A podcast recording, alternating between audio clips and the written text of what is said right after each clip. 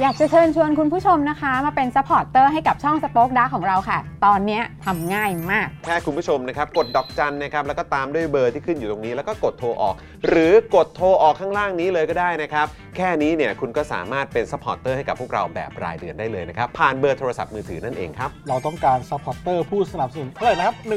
15,000 คน ตอนนี้เรามีซัพพอร์ตเตอร์ 5,000 คน ใช่ ซึ่งก็ได้บอกความต้องการนี้ไปเมื่อประมาณปีกว่าๆที่แล้ว แล้ว เราก็พยายามกันนะครับ เรื่อยๆเรื่อยๆเป็นหมื่นสามครับ ตอนนี้เหลือ 5,000นะครับ ไม่เป็นไร ครับ เรายังสู้ต่อครับ อีก 10,000 คน อีก 1 นะครับ 0,000 คนเท่านั้นเอง ใช่ค ใช่ รับ ก็คือเราก็พยายามจะทำให้ง่ายที่สุดนะคะ สะดวกที่สุดสำหรับคุณผู้ชมนะคะ บางทีเนี่ยอาจจะแบบว่าเออไปสมัครเป็นซัพพอร์ตเตอร์ไปทำอะไรคือแบบมันกดหลายลิงก์ ใช่ มันวุ่นวายใช่ไหม ใช่ มันบางทีแบบว่ามันไม่ค่อยแน่ใจว่าทำยังไง แต่ว่าอันเนี้ยคือง่ายมากที่สุดเลย แล้วก็ท่านใดที่สมัครแล้วนะครับ ก็สามารถไปติดตามคอนเทนต์ Exclusive นะครับ ได้ที่ Facebook Page Spoke Dark Supporter ได้เลย แล้วก็สำหรับ Supporter ท่านใดที่เป็นผู้สนับสนุนอยู่แล้วทาง YouTube หรือ Facebook นะครับ ก็สามารถทักแชทเข้าไป บอกว่าเป็น Supporter อยู่แล้วอยากเข้ากลุ่มลับ Exclusive สำหรับผู้สนับสนุนเท่านั้นนะครับ รีบสมัคร แล้วก็รีบทักแชทกันไปได้เลยนะครับ มากันเยอะๆนะคะ อืมสมัครกันเลยครับผม อีก 1 0,000 คนจะถึงเป้าแล้ว มาสนับสนุนพวกเรากัน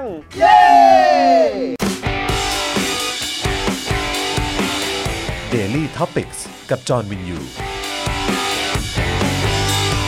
มาแล้วมาแล้ว สวัสดีครับ คุณผู้ชมครับ สวัสดีครับ คุณผู้ชมครับต้อนรับเข้าสู่รายการ Daily Topic สัญจรครับ สัญจรครับผม ค วั รั น บ นี้ ผม เรามากันที่หาดใหญ่นะครับคุณผู้ชม ฮะ นะครับแล้วก็ตอนนี้เนี่ยนะครับโอ้โหเราอยู่ในอ่างที่ใหญ่มากครับ ใช่ เราอยู่ข้างอ่างที่ใหญ่มาก เลยยังไม่ได้อยู่ในอ่าง ใช่ เรายัง เรายังไม่ได้อยู่ในอ่าง ครับ ตั้งแต่มาถึงเราก็ยังไม่ได้อยู่ในอ่างเลย ยังครับยังครับ อันนี้ก็เป็น ยังครับ อ่างแรกที่เรามาถึงเลยเขาเรีย ค ก รับ กันว่าอ่างน้ำ อ่า อ่างน้ำเนี่ยอยู่ในมอ มอก็คือมหาวิทยาลัยสงขลานครินทร์ นครินทร์ อ่าครับผม ครับ นะครับซึ่งก็อุ้ยวันนี้เนี่ยนะครับเราก็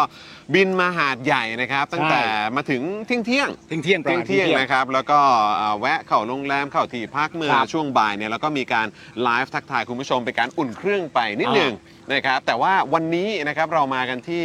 หาดใหญ่นะค ถูกต้ รั อบ ง เพราะว่าเราก็มีโอกาสเดี๋ยวจะมาได้คุยนะครับ ฮะ กับอ่าอาจารย์ ใช่ นะครับที่อยู่ที่นี่นะครับ แล้วก็ได้คุยกับน้องๆ นิสิตนักศึกษาด้วยนะครับ ครับ ที่เขา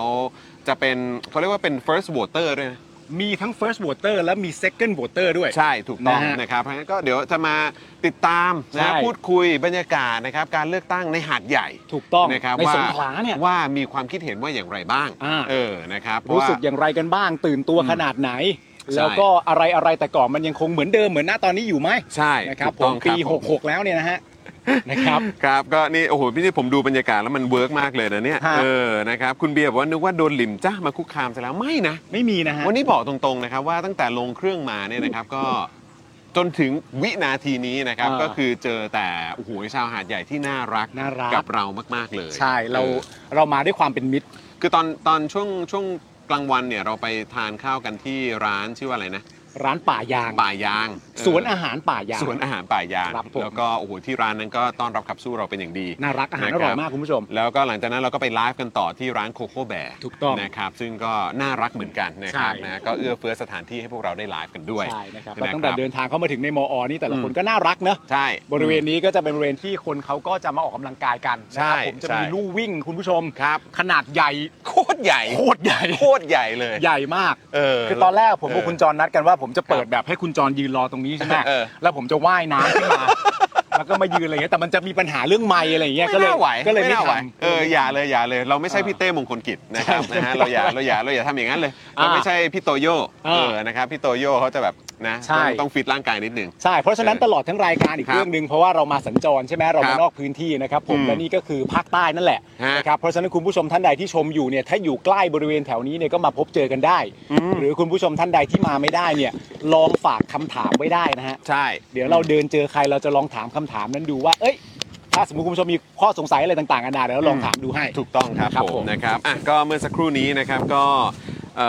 อบอกว่าลมเย็นเชียว ใช่ ว่าจะไปหาหน่อยจะ6โมงแล้วคุณจอห์นนี่ร็อกเกอร์เทียบอกมา อ่าน นะครับนะฮะ มาได้อยู่มาได้อยู่ เอ นะ อ นะครับ ก็สามารถแวะเวียนกันมาได้นะครับ ครับ นะคือเมื่อสักครู่นี้ช้านิดนึง เพราะว่าเรามีการเก็บคอนเทนต์อะไรต่างๆนะครับ ใช่ อ่าไหนๆก็มาสงขลาทั้งที มา ใช่ครับ หาดใหญ่ทั้งทีก็เลยอยากจะเก็บคอนเทนต์ไว้นิดนึง อืม นะครับนะจะได้แบบว่ามีให้คุณผู้ชมได้ติดตามกันด้วยนะครับ ครับ อ่ะแต่ว่าก่อนอื่นเลยเราควรจะอ่าขอบคุณผู้สนับสนุนใจดีของเรากันก่อนดีกว่า ใช่เราอะยู่คบ ไหนเราต้องขอบคุณนะฮะ ถูกต้องครับ แล้วก็ฝาก ครับผม คุณผู้ชมด้วยนะ อย่าลืมกดไลค์กดแชร์กันนะครับ ตอนนี้แล้วก็อย่าลืมคุณสามารถเป็นเมมเบอร์นะครับ ให้กับพวกเราทาง YouTube กันได้นะครับ ครั เป็ บ นสปอร์เตอร์ทาง Facebook กันได้ แล้วก็เป็นท่อน้ำเลี้ยงให้กับพวกเราสป็อคดักทีวี ฮะ เดลี่ท็อปิกส์นะครับ แล้วก็เจาะข่าวตื้นได้นะครับ ครับ นะฮะผ่านทางเบอร์โทรศัพท์ที่ขึ้นอยู่ทางด้านล่างนี้นั่นเองนะครับ ครับผม แล้วก็นอกจากนี้นะครับก็ฝากคุณผู้ชมนะครับสามารถเติมพลังให้กับพวกเราแบบรายวันกันได้นะครับ ฮะ ผ่านทางบัญชีกสิกรไทยนะครับ เอา ศู คื น น ย์ห ให้ตกอหลัเก้าน แปดเก้าง เจ็ด ใช่ ห้า ไหม ห้าสามเก้า ครับ หรือสแกนเคอร์โค้ดที่ขึ้นอยู่ด้านล่างนี้ก็ได้ด้วยเช่นเดียวกันนะครับผม ครับ นะฮะ ผม อ่ะเพราะฉะนั้นเรามาขอบคุณผู้สนับสนุนใจดีของเราก่อนดีกว่า วันนี้ได้ข่าวว่ามีสปอนเซอร์รายใหม่เข้ามาด้วยนะครับ ถูกต้อง อืมครับผม แต่เราเริ่มต้นกันจากตั้งฮกกีก่อนเลยครับคุณผู้ชมครับ ตั้งฮกกีบะหมี่กวางตุ้งนะครับ อาหารที่นี่เนี่ยอุดมไปด้วยดราม่าแสนอร่อยสำหรับชาวเน็ตในทุกๆวันครับ ครับ ถ้าใครสนใจนะครับ เข้าไปสั่งอาหารกันได้ที่ Facebook ตั้งฮกกีครับ ถูกต้องครับผมนะครับก็มาไกลขนาดนี้ก็ยังคิดถึงตั้งฮกกี่นะครับ เลิฟเลิฟ นะฮะ เสมอ เลิฟเลิฟเสมอครับนะแล้วก็แน่นอนนะครับต้องขอขอบคุณ XP Pen ด้วยนะครับผมนะเมาส์ปากการะดับโปรนะครับเขียนลื่นคมชัดทุกเส้นนะครับนะฮะในราคาเริ่มต้นไม่ถึงพันนั่นเองนะครับใคร ครั ส บ นใจนะครับเข้าไปดูรายละเอียดกันได้เลยนะครับที่ Facebook XP Pen Thailand นั่นเองนะครับขอบคุณ XP Pen มากเลย ขอ นะครับ บคุณครับ ครับ ต่อกันที่จินตรักษณ์คลินิกนะครับผมจมูกพังเบี้ยวทะลุระเบิดมาจากไหนนะครับมาให้หมอเชษฐ์แก้ให้ได้หมดทุกรูปแบบเลยนะครับเพราะว่าหมอเชษฐ์เนี่ยนะครับคือคนที่โรงพยาบาลทั่วไทยเนี่ยโยนงานยากมาให้เสมออันนี้รู้กันเฉพาะคนในวงการนะครับเทพจริงเรื่องงานซ่อมจมูกพังครับต้องหมอเชษฐ์จินตรักษณ์คลินิกเข้าไปดูรายละเอียดกันได้นะครับที่ Facebook จินตรักษณ์คลินิกครับ นี่ครับต้องขอบคุณหมอเชษฐ์ครับ อ่ะใช่ ขอบคุณครับขอบคุณหมอเชษฐ์ ขอบคุณ นี่ ครับ ผมแม่นไหมผมแม่นไหม ใช่ ผมแม่นไหม ครับ เดี๋ยวดูนะเดี๋ยวดูนะเดี๋ยวดูนะขอบคุณหมอเชษฐ์นะ เดี๋ยวดูนะเดี๋ยวดูนะ ดูดูดูดู หนึ่ง สองโอ้โหมันแอบดีเลยนิดนึง เออ คุณผู้ชมแต่อยากจะดูว่าผมแม่นไหม อ่า ผมแม่นไหมจินตลักษณ์คลินิกครับ อ่าฮะ ปึ๊บปึ๊บปึ๊บ อ่า นี่นี่นี่ อ๋อชี้ด้วย เห็นไหมแม่น ได้อยู่ได้อยู่ได้อยู่ ได้อยู่ได้อยู่อ่ะ เออ นะครับ อ่ะแล้วก็วันนี้นะครับก็มีผู้สนับสนุนเจ้าใหม่เข้ามาด้วยนะครับ ต้องขอขอบคุณมากเลยนะครับสำหรับน้ำแร่รสอร่อย น้ำดื่มเนี่ยนะครับเป็นสิ่งที่สำคัญมากๆเลยนะครับ เพราะเราต้องดื่มน้ำกันวันละหลายขวดหลายลิตรนะครับ ดังนั้นการเลือกน้ำดื่ม ต้องคำนึงถึงคุณภาพและความสะอาดด้วยนะครับ นี่เลยน้ำแร่รสอร่อยนะครับน้ำแร่คุณภาพสูงที่ผลิตด้วยโรงงานมาตรฐานสากล แต่ราคาน่ารักเข้าถึงง่ายนะครับ ไม่ว่าจะขวดเล็กหรือว่าขวดใหญ่นะครับ ก็ราคาเดียวกันก็คือแพ็คละ 60 บาทเท่านั้นเองนะครับ และเมื่อสั่งขั้นต่ำ10 แพ็คนะครับ ส่งฟรีไปเลยนะครับ ในกรุงเทพแล้วก็ปริมณฑลนั่นเอง ใครสนใจนะครับน้ำแร่คุณภาพสูงแบบนี้ติดต่อไปได้เลยนะครับ ที่เบอร์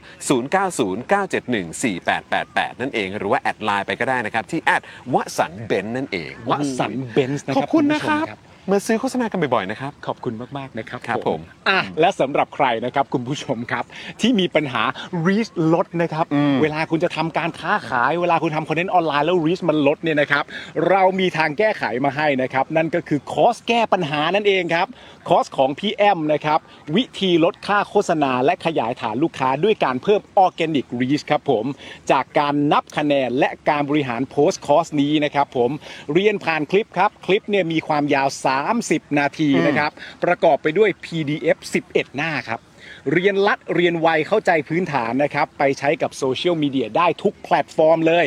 ค่าคอร์สเนี่ยนะครับ 2,999 บาทเท่านั้นนะครับ ทักแชทแล้วก็ส่งข้อความไปหาพ่อหมอได้เลยนะครับ หรือว่าเซิร์ชไปที่ Facebook Page ก็ได้นะครับ คอร์สแก้ปัญหา หรือโทรไปหาพ่อหมอโดยตรงเลยก็ได้ครับ ที่ 0858275918 ครับ นี่ทักไป DM ตรงนี้หรือ ฮะ ว่าโทรไปเบอร์ข้างล่างนี้ก็ได้นะครับ อ่าเนี่ยแล้วก็เดี๋ยวก็เสียเวลาต้องมาชี้ให้ตรง โอเค ก โอเคโอเค โอเคโอเคโอเคเออนะครับอ่ะแล้วก็แน่นอนวันวันนี้เนี่ยก็มีอีกหนึ่งโฆษณานะครับ ถูก ที่เป็นการแฮปปี้เบิร์ดเดย์ ครั โอ้ บ โหไอดอลนะครับ สุดแสนจะน่ารักอีกหนึ่งท่านด้วยกันนะครับนะฮะวันนี้เนี่ยเป็นวันเกิดของคุณม่านมุกนั่นเองนี่ ครับผม นะครับ ใครเป็นแฟนคลับของไอดอลสุดสวยอย่างน้องม่านมุก Last Idol Thailand บ้างนี่แฟนคลับตัวจริงจะต้องรู้นะครับว่าวันนี้เนี่ยเป็นวันเกิดของน้องม่านมุกนั่นเองนะครับยังไงพวกเราสอง ครับ คนนะครับขอเป็นตัวแทนแฟนๆ Daily Topics นะครับ ครับ แฮปปี้เบิร์ดเดย์น้องม่านมุกด้วยละกันนะครับ ขอให้มีความสุขมาก ๆ นะครับ ดัง ๆ ปัง ๆ นะครับ แล้วก็แฟน ๆ นะครับ อย่าลืมไปสนับสนุนผลงานของน้อง ๆ กันเยอะ ๆ ด้วยนะครับ ครับผมแฮปปี้เบิร์ดเดย์ฟอมหาดใหญ่นะครับ ครับผม นี่เ บรรยากาศมันได้จริงๆ บรรยากาศ บรรยากาศมันได้จริงๆ บรรยากาศมันได้นะ นะครับผม ไม่รู้ว่าน้องมันมุกมีโอกาสได้มาที่นี่หรือยังถ้าเอมีอ โอกาสก็อยากให้มานะครับ อย่าให้มานะครับ แฮปปี้เบิร์ดเดย์มีความสุขมากๆ ใช่ นะครับ ครับผมนะฮะ อ่ะคุณผู้ชม คุณผู้ชมครับวันนี้บรรยากาศตรงนี้คือดีมาก เมื่อสักคใช่รู่นี้เรามีโอกาสได้แวะเวียนไปที่อาคาร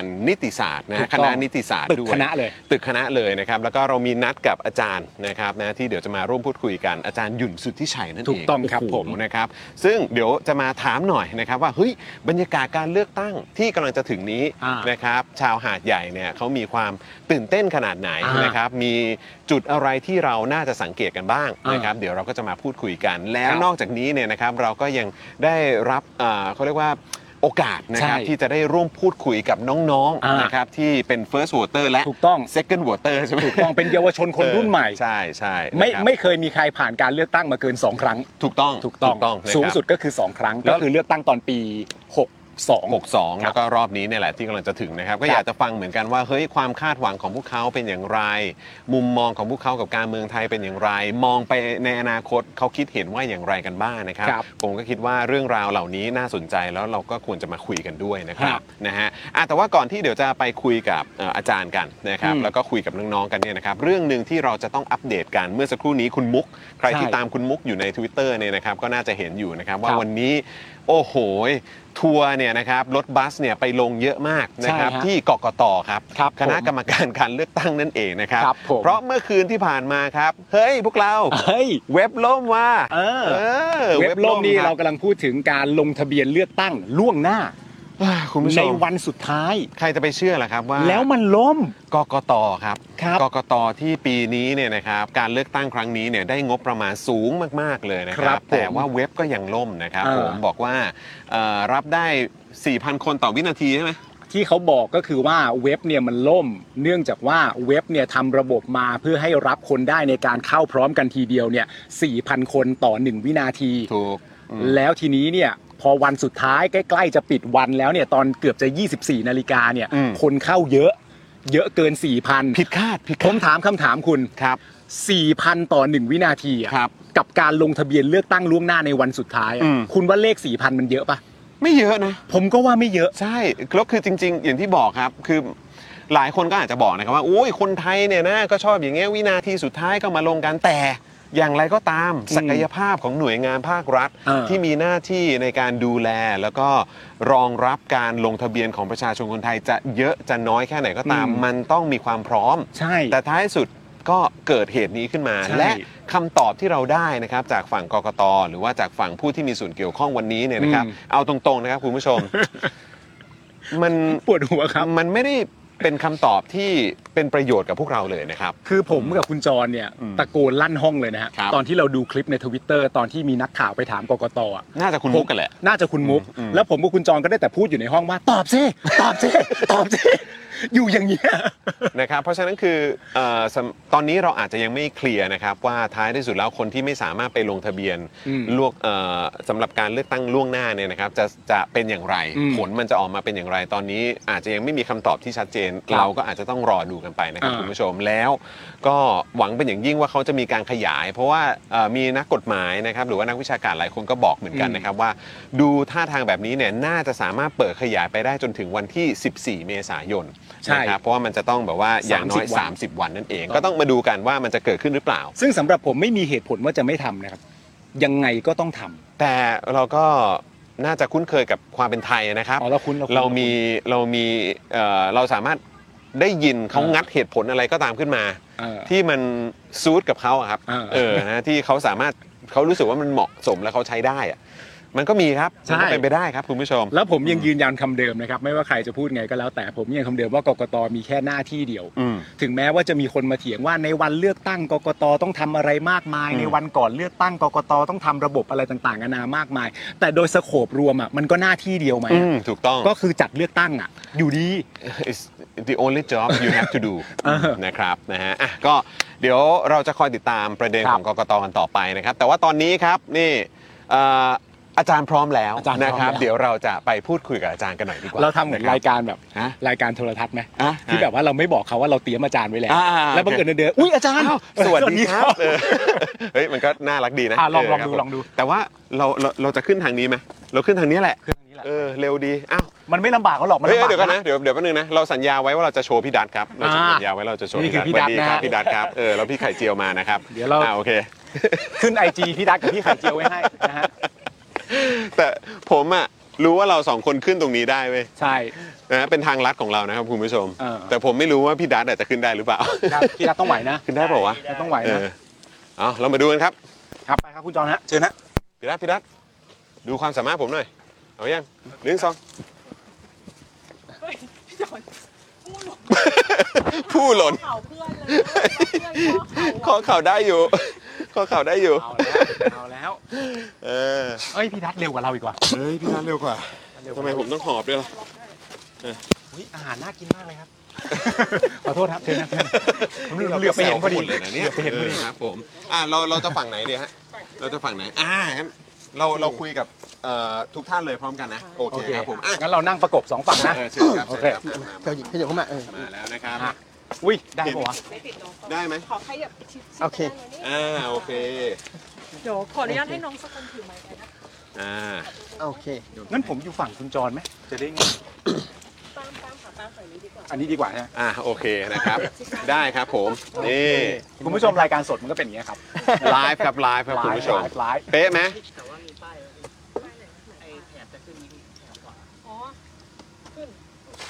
ได้ไหมได้ไหมเออ ได้ไว้ก่อน เอานะครับคุณผู้ชมนะฮะอ่ะคุณผู้ชมระหว่างนี้นะครับสมัครซัพพอร์เตอร์แล้วก็มาเป็นเมมเบอร์กันก่อนเอ้นะฮะช่วงนี้ขายของช่วงนี้ขายของเออนะครับนะมาเป็นเมมเบอร์มาเป็นซัพพอร์เตอร์กันนะครับ ครับผม นะฮะแล้วก็อย่าลืมนะครับมาเป็นท่อนำเลี้ยงให้กับพวกเราได้ ใช่ นะครับกับเบอร์ที่อยู่ด้านล่างนี้นั่นเองตอนนี้สมัครผ่านโทรศัพท์มือถือได้แล้วนะใครใช้ ใช่ AS กับ d t แทเนี่ยสมัครได้แล้วของ True เนี่ยอดใจรออีกนิดหนึงนะครับ กำลังมาฮะ อันนี้พูดดังนิดหนึ่งนะครับเผื่อว่าเอ่อตรงแถวนี้เขาจะสมัครเป็นเมมเบอร์ กันนะครับ โอเค พูดเผื่อๆว่าจะมาถึงท้าย พูดเผื่อพูดเผื่อนะพูดพูดเผื่อว่ามันจะดังกึกก้องไปทั่วอ่างน้ำแห่งนี้ ไหนใครเจียว นะคขอ รับ ดูหน้าจอหน่อย ไหนขอดูหน่อย เต็มมาก เต็มไหมแน่นไหม อุ้ย โอ้ยเฮ้ยโอเคเลยโอเคเลยอ้าวอ้าวก่อนอื่นทุกคนทุกคนทุกคนโบกมือโบกมือให้กล้องหน่อยเอ้ย กล้องกล้องฮะกล้อง สวัสดีนะครับนะอ่ะก่อนอื่นเลยสวัสดีทุกท่านก่อนสวัสดีครับ สวัสดีครัสวัสดีครับบส สวั วัส สดี ดี ค ค รั รับบ นะฮะ ครับ อ่ะวันนี้นะครับเราได้รับเกียรตินะครับจากอาจารย์ จากอา เฮ้ย จารย์ เราเราเราเรายังไม่ได้แอคเลย แอคอ๋อ เออเรา เราก็ลงนั่งดิหนึ่งสองสามอ้าวอาจารย์ อ้าว สวัสดี สวัสดีครับ โอ้อาจารย์มาตรงนี้พอดีเลย นี่มานั่งทำอะไรกันแถวนี้ครับเนี่ย โอ้ย เออครับ มัน ผม มันนั่งเหมือนเตรียมเลยนะ เกรงเลยฮะ เกรงเลย เก่งก็คือว่าวันนี้เนี่ยก็มีอาจารย์ ครับ นะครับ ผม แล้วก็น้องๆนักศึกษาด้วยแต่ให้คุณผู้ชมทายว่าคนไหนอาจารย์ ครับ คนไหนน้องๆนักศึกษาลองทายเข้ามา โอ้ย ลองทายเข้ามา มีคนคอมเมนต์เข้ามานะครับเอ่อน้องเสื้อสีขาวนี่ต้องเป็นอาจารย์แน่เลย เออดูที่องค์ความรู้ ดูที่องค์ความรู้ อ่า เออครับ อ่ะ ผม แนะนำ โอ้ย ตัวกันหน่อยไหม แซว หรือยังไง ทุกคนแซวทุกคนอ่ะก่อนอื่นเราควรจะแนะนำอาจารย์ก่อน ใช่ครับ นะ ผม นะฮะอาจารย์สุทธิชัยนั่นเองนะครับนะสวัสดีนะค อา รับ จารย์สวัสดี อาจารย์ ครับสวัสดีครับ วันนี้ขอบพระคุณอาจารย์มาก ๆ เลยนะครับ ที่ให้เกียรติมาร่วมพูดคุยกันวันนี้นะครับ แล้วก็พาน้องๆนะครับ มาร่วมพูดคุยกับเราด้วยนะครับ แต่เราควรจะให้น้องๆแนะนำตัวกันทีละคนดีกว่า ถูก นะครับอ่ะเชิญคนไหนก่อนดีอ่ะคนนี้ก่อนคนนี้ก่อนอ่าแนะ ได้ นำตัว ค ห รับ น่อยครับ สวัสดีครับ ผมชื่อนายจักรชัยชำนิการนะครับ ชื่อเล่นชื่อว่าบูมนะครับ เรียนอยู่นิติศาสตร์ มอ สงขลานครินทร์ครับ นี่ อ่า โอ้เยี่ย น้อง เลย บูม น้องบูมน้องบูม สวสวัสดีครับ ผมเจษนะครับวิชาทินสุทินครับ นักศึกษาชั้นปีที่ 2 คณะนิติศาสตร์มอครับ นี่โอ้โหนี่นินินิติศาสตร์กันหมดเลย น้องเจ็ด า น้องเจ็ด ครับผนิมติศาสตร์ นะครับ สวัสดีค่ะปทุมมาตั้งพัฒน์มงคลค่ะ ชื่อเล่นชื่อเปิ้ลค่ะ มาจากคณะวิทยาการจัดการค่ะ แล้วก็มาจากกลุ่มเราลองบิดขับค่ะ โอเค มโอเคเลย น้องเปิ้ลน้องเปิ้ล ครับ พี่เปิ้ล ผมพี่เปิ้ล พี่ พี่ เปิ้ เปิ้ล ล พี่เปิ้ลครับ ครับสวัส อ่าพี่เปิ้ลอ่าโอเคอ่าโอเคอ่าอ่าพี่นายพี่นายขยับตาม ครับผมแล้วก็สวัสดีครับผมนายนะครับกนายกระดพลกระดุไลครับ อยู่ชั้นปีที่สามคณะนิติศาสตร์มหาดใหญ่ครับผม น้องนายน้องนาย น้องนาย น้องนาย ครับ ไล่มาก็คือน้องบูมน้องเจษ ครับ อาจารย์นะครับผม ครับครับ อ๋อพี่เปิ้ล พี่ แล้ว เปิ้ ก็ ล น้องนาย ครับผม ฮะ พี่เปิ้ลนี่โดนโดนแซวตลอดเลยเนี่ยเอออา เปิ้ลมันไม่เป็นไรเปิ้ลเป็นพี่เปิ้ลไม่ดีใจเหรอ ครับผม ดีใจดีใจ อ่ะงั้นช่วงแรกนี้ขอถามอาจารย์ก่อนละกัน เชิญนะ อเออนะครับอาจารย์ครับ วันนี้เนี่ย Daily Topic ของเราก็ขึ้นชื่อว่าเป็น Daily Topic สัญจรนะครับ แล้วก็เป็นที่แรกเลยที่รายการของเรามา ครับ วันนี้เรามาที่หาดใหญ่ครับนะฮะแล้วก็โอ้โหยเอ่อเช่นเช่นเดียวกันคล้ายๆกับที่กรุงเทพนะครับก็คือป้ายหาเสียงนะครับเริ่มมากันเต็มแล้ว ฮะ นะครับถามอาจารย์หน่อยครับว่าบรรยากาศนะฮะของการเลือกตั้งที่กำลังจะถึงนี้เนี่ยสำหรับหาดใหญ่นี่เป็นยังไงบ้างครับ ครับเอ่อก็ขอบคุณนะครับทางทางรายการนะครับ วันนี้มาแวะมาเยี่ยมเยี่ยมมอหาดใหญ่ ครับ นะครับครับเอ่อผมคิดว่าตอนนี้พื้นที่เลือกตั้งในสงขลาเนี่ยคาดเดาลำบากนิดนึง ฮะ นะครับถ้าเราย้อนไปดูเลือกตั้งปี 54 ครับ เอ่อประชาธิปัตย์เนี่ยได้หมดเลย 8 เขต อืม นะฮะพอมาปี ครับ 62 หลังรัฐประหารเราเลือกตั้งเหลือประชาธิปัตย์อยู่ 3 เขต อืม ครับผม พลังประชารัฐได้ไป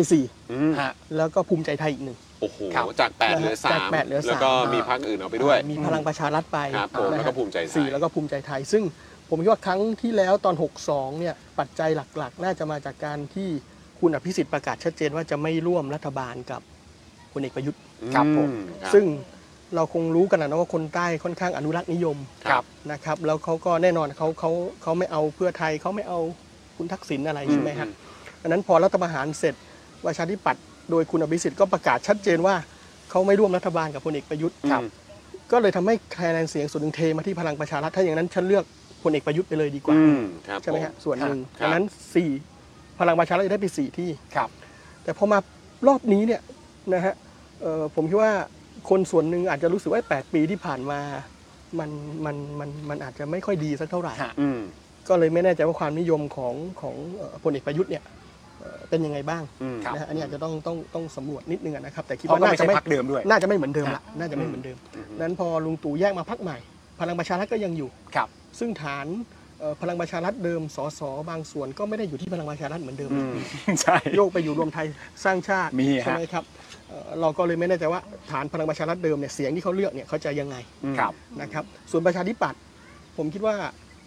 คนใต้ก็เริ่มตั้งคำถามมากขึ้น ฮะ ว่าเอ่อเขามีผลงานอะไรยังไง ครั มา บ กน้อยแค่ไหนใช่ไหมครับเอ่อผมเลยคิดว่าครั้งนี้ประชาธิปัตย์อาจจะคิดว่าน่าจะเหนื่อย ฮะ ซะหน่อยนะครับ ครับ ครับ นะฮะประกอบกับเอ่อรอบนี้เนี่ยผมคิดว่ามันอาจจะมีพักหนึ่งอันนี้ผมอาจจะพูดพูดเฉพาะหัดใหญ่นะครับ คือคนคนคนใต้เนี่ยคอนเซอร์เวทีฟอยู่แล้ว ครับ ใช่ไหมฮะเขาจะเลือกประชาธิปัตย์ก็ไม่ค่อยมั่นใจในผลงานที่ผ่านมา อืม จะเลือกลุงตู่นะฮะเอ่อความนิยมไม่เหมือนเดิมแล้ว อืม แต่ผมว่ามีพักหนึ่งที่น่าสนใจขึ้นมาในในโดยเฉพาะในเขตหาดใหญ่เองนะฮะ ครับ คือพักกล้า อ๋อ พรรคกล้า ชาติ ของ พั คุ ฒ ณ นาก ร กล้า ชาติพัฒนากล้าเนี่ย อืม นะครับซึ่ง ก็เห็น มีผู้ ป้ายเยอะอยู่นะ ป้ายเยอะ มี มาก ผู้สมัครที่น่าสนใจอยู่คนหนึ่งซึ่งเขาเป็นอินฟลูเอนเซอร์ชื่อคุณจุลี อ่า ครับ ผม เห็นป้ายอยู่ ซึ่งเขาเขาเขาเขาเขาโด่งดังมากทางใต้ อืม นะครับที่ทำคลิปทำอะไรอย่างเงี้ยฮะ ฮะ แล้วผมคิดว่าพักนี้อาจจะตอบโจทย์คนหัดใหญ่ในระดับหนึ่งในแง่ที่ว่าหนึ่งตัวเองก็ยังตอบตัวเองได้ในแง่อนุรักษ์นิยมที่ไม่เอาทักษิณ อืม นึกออกไหมฮะ อืม แต่ว่าเออพอภาพเป็นคุณกรณ์ อืม ภาพเป็นคุณจุลี ครับ มันก็อาจจะเห็นภาพที่แตกต่างไปจากประชาธิปัตย์กับกับลุง โอ้ ตู่ อ่า ผมเลยคิดว่าอันนี้จะอันนี้ถ้าพูดเฉพาะหัดใหญ่นะ ครับ ผมคิดว่าอันนี้น่าสนใจอยู่เหมือนกันที่จะวิเคราะห์ว่าเอ่อชาติพัฒนากล้าอาจจะมีเสียงบ้างก็ได้ ครับ ในพื้นที่ ครับผม หัดใหญ่ตรงนี้นะครับ ฮะ อันนี้ในในเบื้องต้นนะฮะกับส่วนที่สองถ้าพูดในภาพใต้ภาพรวมเนี่ย ผมก็ภูมิใจไทยก็มีแนวโน้มที่อาจจะได้เพิ่มขึ้น ครั้งที่แล้วได้หนึ่ง ครั้งที่แล้วได้ได้ได้หนึ่ง ได้หนึ่ง ะ โอเค แล้วเขาที่สตูลเขาได้สอง สี่ศูนย์ได้สอง สองแล้วก็ที่พัทลุงเนี่ยเขาเจาะได้บ้าง ครับ ที่ผ่านมา แล้วถ้าคุณจรได้นั่งรถผ่านพัทลุงตอนนี้ฮะคุณจรจะเห็นว่าเขาทำถนนตลอดทางเลย อ๋อเหรอฮะ งบประมาณไปลงพัทลุงเยอะมาก โอ้ งานดี งานดีฮะ ดังนั้นมีโอกาสนะ ครั เพ บ ราะพัทลุงเขาอาจจะเจาะได้เพิ่มเติม แต่ว่าใน ครับ สามจังหวัดภาคใต้ อาจจะไม่ได้มีปัญหาบ้างเรื่องนโยบายกัญชาเรื่องอะไรพวกเนี้ยนะ อ่าโอเค อันนี้คร่าวๆในในภาพรวมครับ ครับผม อันนี้ถามถามต่อเนื่อง คือถ้ามองย้อนกลับไปตอน 62 เนี่ย อาจารย์พูดในแง่ของประเด็นที่คุณอภิสิทธิ์เนี่ยประกาศช้าๆชัดๆของเขาว่าเขาจะไม่ร่วมงานกับประยุทธ์แน่นอน แต่ในขณะเดียวกันในแง่ของคนใต้อย่างที่อาจารย์บอกก็คือว่าเขาก็ไม่ได้มีความนิยมชมชอบในตัวคุณทักษิณหรือพรรคเพื่อไทยมากนัก แต่ว่าคุณอภิสิทธิ์ก็ประกาศเช่นเดียวกันว่าเพื่อไทยเขาเองก็ไม่ร่วมเนี่ย แล้วทำไมคะแนนมันถึงไปยังไปคงไปตกที่พลังประชารัฐได้อยู่ดี เอ่อผมคิดว่าส่วนหนึ่งพลังประชารัฐด้วยลุงตู่เอง กับคนที่ทำรัฐประหารเข้ามาเองด้วย อ่า อันนั้นความชัดเจนที่ยังไงทักษิณก็ไม่ได้กลับมา มั มันมีสัญลักษณ์บางอย่างอยู่ ชัดเจนแน่ โอน อน เคอ่าโอเค คือเราคุยกันนะครับแล้วก็อยากจะฟังความเห็นของอาจารย์ด้วย ครับ นะครับว่า ทุกพักนี่ก็พูดกันหมดเลยเนอะว่าภาคใต้นี่เป็นของเขา ใต้คือของชั้นน่ะ เออ คอนเทนต์คือใต้คือของชั้นน่ะ ครับผมคือทุกพักดูแบบว่าอือหือเนี่ยเป็นของฉันเนี่ยแหละ อ่า เออนะครับ อย่างตัวประชาธิปัตย์เอง อืม ตอนหาเสียงที่สงขลาโดยตรงเลยเนี่ยก็พูดอย่างเต็มปากเต็มคำว่า 9 เขตเป็นของเขา แต่ในขณะเดียวกันภูมิใจไทยก็บอกฉันก็ได้ใต้ อืม รวมไทยสร้างชาติก็บอกฉันก็ได้ใต้ พลังประชารัฐก็บอกว่าฉันก็ได้ใต้เช่นกัน เวลาเราอ่านข่าวในรายการเรามีความรู้สึกว่าใต้เนี่ยยังมีความฝุ่นตลบอยู่เยอะ ใช่ เพราะหลาย ๆ คนเคลมและอยู่ดีมันก็กลายเป็นว่าเหมือนแต่ก่อนที่เราเคยเข้าใจว่าใต้เป็นของประชาธิปัตย์เนี่ย ถ้าพักอื่นกล้าเคลมขนาดนี้ มันก็คงไม่ได้ดิลูชันถึงขนาดคิดไปเอง มันก็ต้องมีความมั่นใจอยู่บ้างคำถามคือมันฝุ่นตลบอย่างนั้นจริงๆไหมในแง่ของคะแนนเสียงของภาคใต้ ผมคิดว่ามีความเป็นไปได้ ฮะ เพราะผมคิดว่าประชาธิปัตย์ไม่ขลังเหมือนเดิม อืม ชื่อประชาธิปัตย์เมื่อ ฮะ ก่อนเวลาเราบอกประชาธิปัตย์เนี่ยเอาเสาไฟฟ้าลงก็ได้ใช่ไหม ค ฮะ รับผมเออ เอา ใช่ ใครลงในที่ประ เปรียบเทียบเส้นภาพ ยังไง ฮะ ก็ ใช่ครับ เอาเสาไฟฟ้าลงก็ได้ ใช่ โอ ใช่ เค เออ แต่ตอนนี้มันไม่ได้เป็นแบบนั้นละ อืม ทีนี้ผมว่าในช่วงที่มันฝุ่นตลบแบบเนี้ยมัน ฮะ เป็นโอกาสที่พรรคอื่นจะแทรกขึ้นมา ซึ่งมันก็สะท้อนให้เห็นตอนปี 62แล้ว อืม เพราะหลายพรรคแทรกเข้ามาแล้วจำนวนประชาธิปัตย์ลดลง อืม ฮะ แล้วผมคิดว่าตลอด 3-4 ปีที่ผ่านมาผลงานประชาธิปัตย์ก็ไม่ได้ ไม่ได้เด่นชัดมากอันนี่จากการประเมินของผมนะครับ อืม มันก็เลยตั้งคำถามแล้วครับว่าเอ้ห้าสิบหกสิบเสียงที่ประชาธิปัตย์ตั้งใจเอาไว้เนี่ย ผมว่าน่าจะเหนื่อยหน่อย อืม แล้วมันก็เป็นโอกาสดังนั้น ภูมิใจไทยมาจัดประชุมใหญ่ที่หัดใหญ่เนี่ยนะฮะ อืม ประกาศว่าจะวางปักเสาเข็มในภาคใต้ อืม อันนี้แหละไอ้พวกคำพูดพวกเนี้ยที่ผมตามอยู่เนี่ย อ่าอ่าอ่า มันก็เลยเป็นโอกาสที่ภาคอื่นจะสอดแทรกขึ้นมา อืม นะครับ แต่ว่าผมคิดว่าภาคใต้ในรอบเนี้ยน่าจะคาดการณ์ยากกว่าภาคอื่น อืม ๆทางเหนือทางอีสานก็ทั้งชัด โอเค ใช่ไหมฮะ อือฮึ ภาคกลางนี่อาจจะกระจายกระจายกันบ้าง ครับ อืม กับอีกพื้นที่หนึ่งที่น่าจะสนุกคือกรุงเทพ อ่า จะได้ที่ไหน แต่ผมว่าภาคใต้เนี่ยค่อนข้างคาดเดาลำบากแล้วผมว่าเสียงน่าจะกระจาย อืม พอสมควร จากมุมมองของของผู้ใหญ่แล้วกัน เออ นะฮะ คือคิดว่าความตื่นตัวของเรื่องการเมืองตอนนี้และการเลือกตั้งเนี่ย คนคนใต้หรือว่าอ่ะคนหาดใหญ่ก็ได้ครับ ตื่นเต้นกับการเลือกตั้งไหมครับ แปดปีแล้วจาน เออ ตื่นเต้นไหมฮะ เอ่อผมอาจจะสัมผัสกับนักศึกษา ครับ ค่อนข้างเยอะกว่า ครับ อืม นะครับที่เป็น first water เป็นค ครับ รั้งแรกส่วนใหญ่ ฮะ นะครับผมคิดว่าตัวนักศึกษาตื่นเต้น อืม อืม นะฮะเอ่อส่วนตัวผู้ใหญ่ ผมว่ายังไม่ไม่ไม่ค่อยกระตือรือร้นเท่าไหร่เท่าที่ผมสัมผัสเท่าที่ อืม คนที่ ฮะ ผมรู้จักนะครับ ดูเฉยะคๆรับ กัน อ่าบางคนนี่ยังรู้สึกว่าโอ้ยังไงฉันก็ยังลุงตู่อยู่ดีอะไรอย่างเงี้ย อืม อ่าไม่ว่าจะอย่างไร อันนี้ก็ยังมีลักษณะ โอเค นะครับแต่แล้วเขาก็คิดว่าเอ่อเลือกตั้งในในความคิดเขาก็คือยังไม่ได้เปลี่ยนแปลงอะไรได้มากมาย ครับ นะฮะแต่กลายเป็นคนรุ่นใหม่ซะมากกว่า อืม ซึ่งอันนี้ผมย่อไม่แปลก อืม เพราะคนที่อยากจะเปลี่ยนคือคนรุ่นใหม่ อืม ใช่ไหมฮะดังนั้นความกระตือรือร้นของคนรุ่นใหม่ที่จะออกไปเนี่ยมันมันมันมีมากกว่า ครับผม ครับผม โดยมวลรวมของความรู้สึกสำหรับการเลือกตั้งปี 62 กับปี 66 เนี่ย ครับ ที่อาจารย์สัมผัสได้ต่างกันไหมฮะ66 ตื่นเต้นคึกคืนกว่านี้ไหมหรือยังไงฮะ อ่า เอ้ยเอา62 ตื่นเต้นคึกคืนกว่านี้ไหม ผมผมคิดว่าถ้าถ้าเทียบกับ 62 นะ ฮะ ผมว่าครั้งนี้ตื่นเต้นกว่า โอเค ม อ่าผมว่าครั้งนี้ตื่นเต้นกว่า อ่า 66 นะในแง่ที่ว่าเราอยู่โควิดมา 2 ปี อ่าใช่ เนาะเศรษฐกิจแย่ลง ฮะ ทุกคนก็พยายามดูนโยบาย อ่า แต่ละพัก ครั ใช่ บ ไหม ผม ครับว่าเอ๊ะนโยบายไหนจะทำให้ปากท้องดีขึ้นได้บ้าง ฮะ ใช่ไหมฮะก็ความตื่นตัวในแง่เนี้ยมันจะมากกว่า 62 เพราะโจทย์ 62 ตอนนั้นคือเป็นโจทย์ที่ทำยังไงไม่ให้ไม่ให้เอ่อคุณทักษิณกลับมา อ่า อ่ะใช่ไหม อืม แต่พอเป็นโจทย์ อ๋อ โจทย์ 66 ตอนเนี้ย โอเค ผมว่าโจทย์มันอาจจะต่างกันนิดนึงทำยังไงให้ฉันกินดีอยู่ดีได้มากขึ้น อ่าเพราะเจ็บกันมาทั่วแล้ว ใช่ครับใช่ฮะโจทย์อาจจะต่างกัน อืมอืมปัจจัยอะเนาะ ปัจจัย มัน สำคัญ ต่างกันนะครับ ใช่ นะฮะอ่ะ ใช่ คราวนี้มาที่น้องๆบ้างไหม ใช่ เออ นะครับ เพราะ นี่ เมื่อกี้ตอนที่อาจารย์พูดว่านักศึกษาตื่นเต้นเนี่ยพยักหน้ากัน ทุกคทุน กคน แสดงว่าตื่นเต้นจริง แปลว่าตื่นเต้นกันจริง อ่า เออ นะครับอ่ะ เราจะเริ่มต้นยังไง งั้นฝั่งนี้ก่อนดีกว่า อ่ะเอ่อบูมครับ บูมกับเอ่อบูมกับพี่เจนละกัน อืม เออ นะครับเอ่อครั้งนี้เป็นการเลือกตั้งครั้งแรกของเราเลยหรือเปล่า ใช่ครับครั้งแรกเลย ออทั้งคู่เลย ทั้งคู่เลย เออ ครับผม รู้สึกยังไงบ้างกับการกับการเลือกตั้งครั้งนี้ ครั้งแรกที่เราจะได้ไปใช้สิทธิ์ เรา เราตั้งหน้าตั้งตาขนาดไหน เรารู้สึกว่ามันจะนำพาความเปลี่ยนความเปลี่ยนแปลงมาได้ไหม ตื่นเต้นก่อน อืม โอเค ความรู้สึกตื่นเต้นตื่นเต้นก่อนแล้วก็การนำพาการเปลี่ยนแปลงได้ไหมผมเชื่อว่าทุกการลงคะแนนเสียงเนี่ยคือการเปลี่ยนแปลงระดับหนึ่ง อืม ครับ ครับ อืม ผมว่าสามารถที่ถ้าทุกคนไปเลือกตั้งใช้คะแนนใช้สิทธิ์ของตัวเองเนี่ยการเปลี่ยนแปลงก็เกิดขึ้นแน่นอนครับ ไม่มากก็น้อยครับ ครับผมอ่ะพี่เจษล่ะครับ ครั้งนี้ครั้งแรกใช่ไหม ครับครั้งนี้ครั้งแรกครับ ครับผม ก็มีความคาดหวังว่าจะมีโอกาสที่จะได้ลงคะแนน แล้วก็มีโอกาสในการเปลี่ยนแปลงประเทศไทยครับ อืม ซึ่งแน่นอนว่าเป็นการใช้สิทธิ์ที่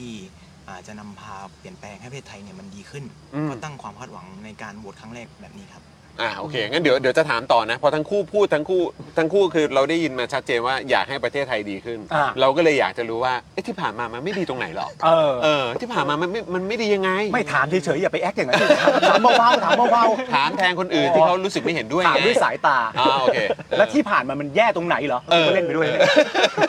อ้าวงั้นคราวนี้ถามฝั่งถามฝั่งพี่เปิ้ลบ้างเออ โอเค พี่เปิ้ลกับพี่นายเออนะครับน้องนายเอออันนี้เอ่อเลือกตั้งครั้ง ครั้งที่สองแล้ว ครั้ง ค่ะ ที่สอง หกสองไปเลือกแล้ว หกสองเลือกแล้ว โอเคครับผมเออเราเรารู้สึกไงกับการเลือกตั้งครั้งนี้เอ่อตื่นเต้นไหมหรือว่ายังไงคิดว่าจะเหมือนเดิม แล้วก็คิดว่ามันจะเปลี่ยนแปลงไหม ตื่นเต้นค่ะ แล้วก็คิดว่ามันมีแนวโน้มที่จะเปลี่ยนแปลงมากค่ะ จากที่เราเป็นคนแค่ดูนอกสนามในปี 62 คือเราเข้าไปเลือกเฉยๆแล้วก็กลับมาคราวนี้ค่ะหนูก็ผู้ในฐานะผู้ช่วยสสหาเสียงด้วยหนู ครับ รู้สึกว่าไอ้ช่วงที่ม็อบช่วงประมาณ 63 64 65 ค่ะ เราทำงานกับความคิดคนมาค่อนข้างที่จะเยอะแล้ว แล้วเราคิดว่าถึงเลือกตั้งรอบนี้เราไม่ชนะค่ะ แต่ว่าถ้าได้เสียงเพิ่มเพิ่มเราก็ยังมีความหวังของการเปลี่ยนแปลงเหมือนกันค่ะรอบนี้ โอเค โอเคเลยนะครับโอ้แล้ววันนี้ใส่ใส่ใส่เสื้อขอบคนละชื่อหรือระบอบประยุทธ์ด้วยนะ Resolution ค่ะตอนนั้น โโห เอ เอ อ อ รีสูชั resolution นที่ลงชื่อกันไป ใช่ ปี 64 ค่ะ อ่า ใช่ เยี่ยม เข้าสภาไปแล้ว อ่ะ ค่ะแต่ว่าลงไป ตก แล้ว ไปแล้วครับตกไปแล้วครับ ครับครับผม ครับผม เอออ่ะ น้อง แล้ว นายบ้าง ล่ะนายนาย ครับ นาย ผม ครั้ง ตื่น นี้ เต้นไหมกับการเลือกตั้ง ค ค รั้งแรกรั้งไหม นี้ครั้งแรกใช่ไหมฮะ ก็ใช่ครับครั้งแรกครับผม อ่ะเป็นยังไงบ้าง ตื่นเต้น ความรู้สึเหกมือนกันครับก็คล้ายๆกับผมเชื่อว่าหลายๆคนก็น่าจะเป็นเหมือนผมก็คือว่าตลอดที่ผ่านมาในฐานะแบบของ first voter ปีนี้นะครับก็คือเราที่ผ่านมาเราแบบอาจจะมีอิ f l u e n c e จากครอบครัวบ้างว่าแบบเออบ้านเราอาจจะแบบบางบ้านก็มีฐานเสียงพรรคนี้บ้างก็ฐานเสียงพรรคนี้ครับผมก็แบบด้วยความเด็กเรายังไม่ได้ดูอะไรมาก แต่พอปีเนี้ยโดยส่วนส่วนตัวผมเลยเนี่ยพอผมแบบต้องเป็นวันเนี่ยปีนี้เริ่มลงคะแนนเองแล้ว อืม ผมก็เลยว่ามันเริ่มต้องแบบดูข่าวดูอะไรมา ครั ก บ ขึ้น ครับ ซึ่งมันต้องพิจารณาทั้งหลายด้านตั้งแบบพักนี้เสนอนโยบายอะไรบ้างแบบมีการแก้อะไรบ้างทั้งในด้านแบบเอ่อปัญหาต่างๆรวมถึงกฎหมายอะไรอย่างเงี้ยครับ อืม มันต้องดูกันหลายด้านแล้วก็พิจารณาแบบมากขึ้นแล้วก็หวังว่าโบทแรกของผมก็จะช่วยเปลี่ยนแปลงประเทศได้เหมือนกันไม่มากก็น้อยครับผม ครับผม อืเอาละ อันนี้มันเป็นประเด็นน่าสนใจตรงที่ว่าเมื่อเมื่อเราจะเลือกใช่ไหมมันก็มีส่วนในการกระตุ้นให้แบบว่าเด็ก ๆ ทุกคนอาจจะสนอกสนใจการเมืองมากขึ้น อืม เพราะมันต้องติดตามเพราะว่าการโหวตแต่ละครั้งมันสำคัญใช่ไหม อืม เวลา อันนี้เป็นคำถามที่แปลกมาก เวลาเราติดตามการเมืองเยอะๆมากขึ้นอะมีความรู้สึกไหมว่าการเมืองน่าเบื่อถาม พี่นาย ก่อ ว่าไง รู้สึกไหม คิดว่าไม่ครับ คิดว่าไม่นะ แล้วก็ผมคิดว่ามันเป็นเรื่องที่จำเป็นด้วยครับ ครับ คือมันจะมีมันจะมีวลีหนึ่งที่เรา มันจะเป็นวลีที่ช่วงนั้นมันช่วงที่ม็อบค่อนข้างจะเดือดๆอยู่ก็คือ ครับ ว่า การเมืองเป็นเรื่องใกล้ตัวกว่าที่เราคิดอะครับ อืม อืม ซึ่งคือพอผมผ่านทั้งแบบพวกโควิดแล้วก็อะไรมาอย่างเงี้ยครับผมแบบว่ามันจริงนะครับว่ามันใกล้กว่าที่เราคิด อืม มันหลายๆเรื่องเลย ที่อ่ะอาจอาจจะพอจะไล่มาได้หมด แต่ว่า อืม มันรู้สึกว่าการเมืองอ่ะมันใกล้กว่าที่เราคิดมาก ๆ ครับ อืม แล้วก็เชื่อว่าผมก็เห็นว่าเออเอาจริงตั้งแต่ปีหกสองที่ผมผมยังอยู่นอกสนามยังไม่มีสิทธิ์เลือกตั้งด้วยซ้ำไป อืม เด็กเพื่อนๆหลายคนก็มีการพูดถึงอะไรอย่างนี้เหมือนกันนะครับ อ่าอ่าอ่า ตั้งแต่ช่วงปีหกสองแล้ว แล้วก็พอยิ่งปีนี้เป็น first voter เลยก็ ครับ แบบเริ่มมีความกระตือรือร้นอะไรอย่างนี้กันมากขึ้นนะครับ อืม ก็ผมเชื่อว่าหลายคนมันแบบมองว่า คือเหมือนเราเป็นโหวตแรกมันก็สำคัญนะครับเราสามารถ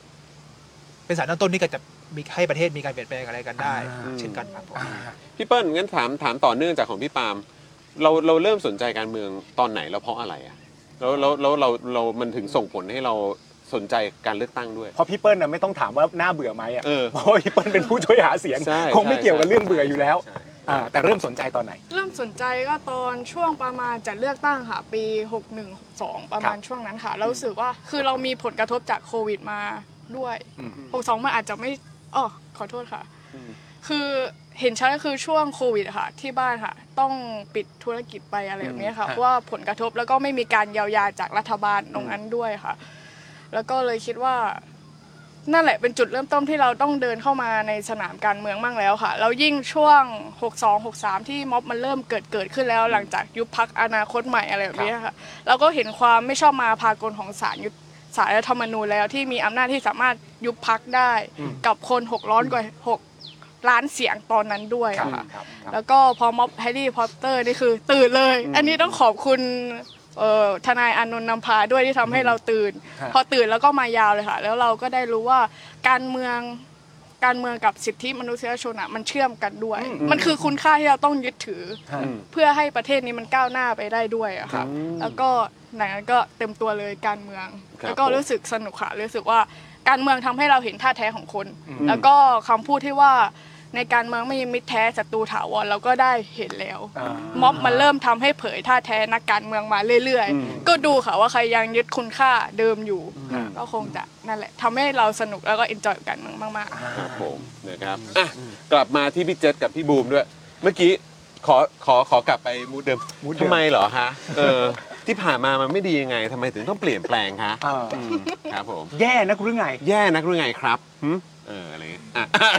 พี่เจษว่าเฮ้ยบูมบูมบูมก่อนบูมก่อนอ่าโอเคพี่บูมทำไมทำไมมันถึงต้องเปลี่ยนแปลง อืม เออมันที่ผ่านมามันมันไม่โอเคยังไงครับ จากสายตาของพี่บูม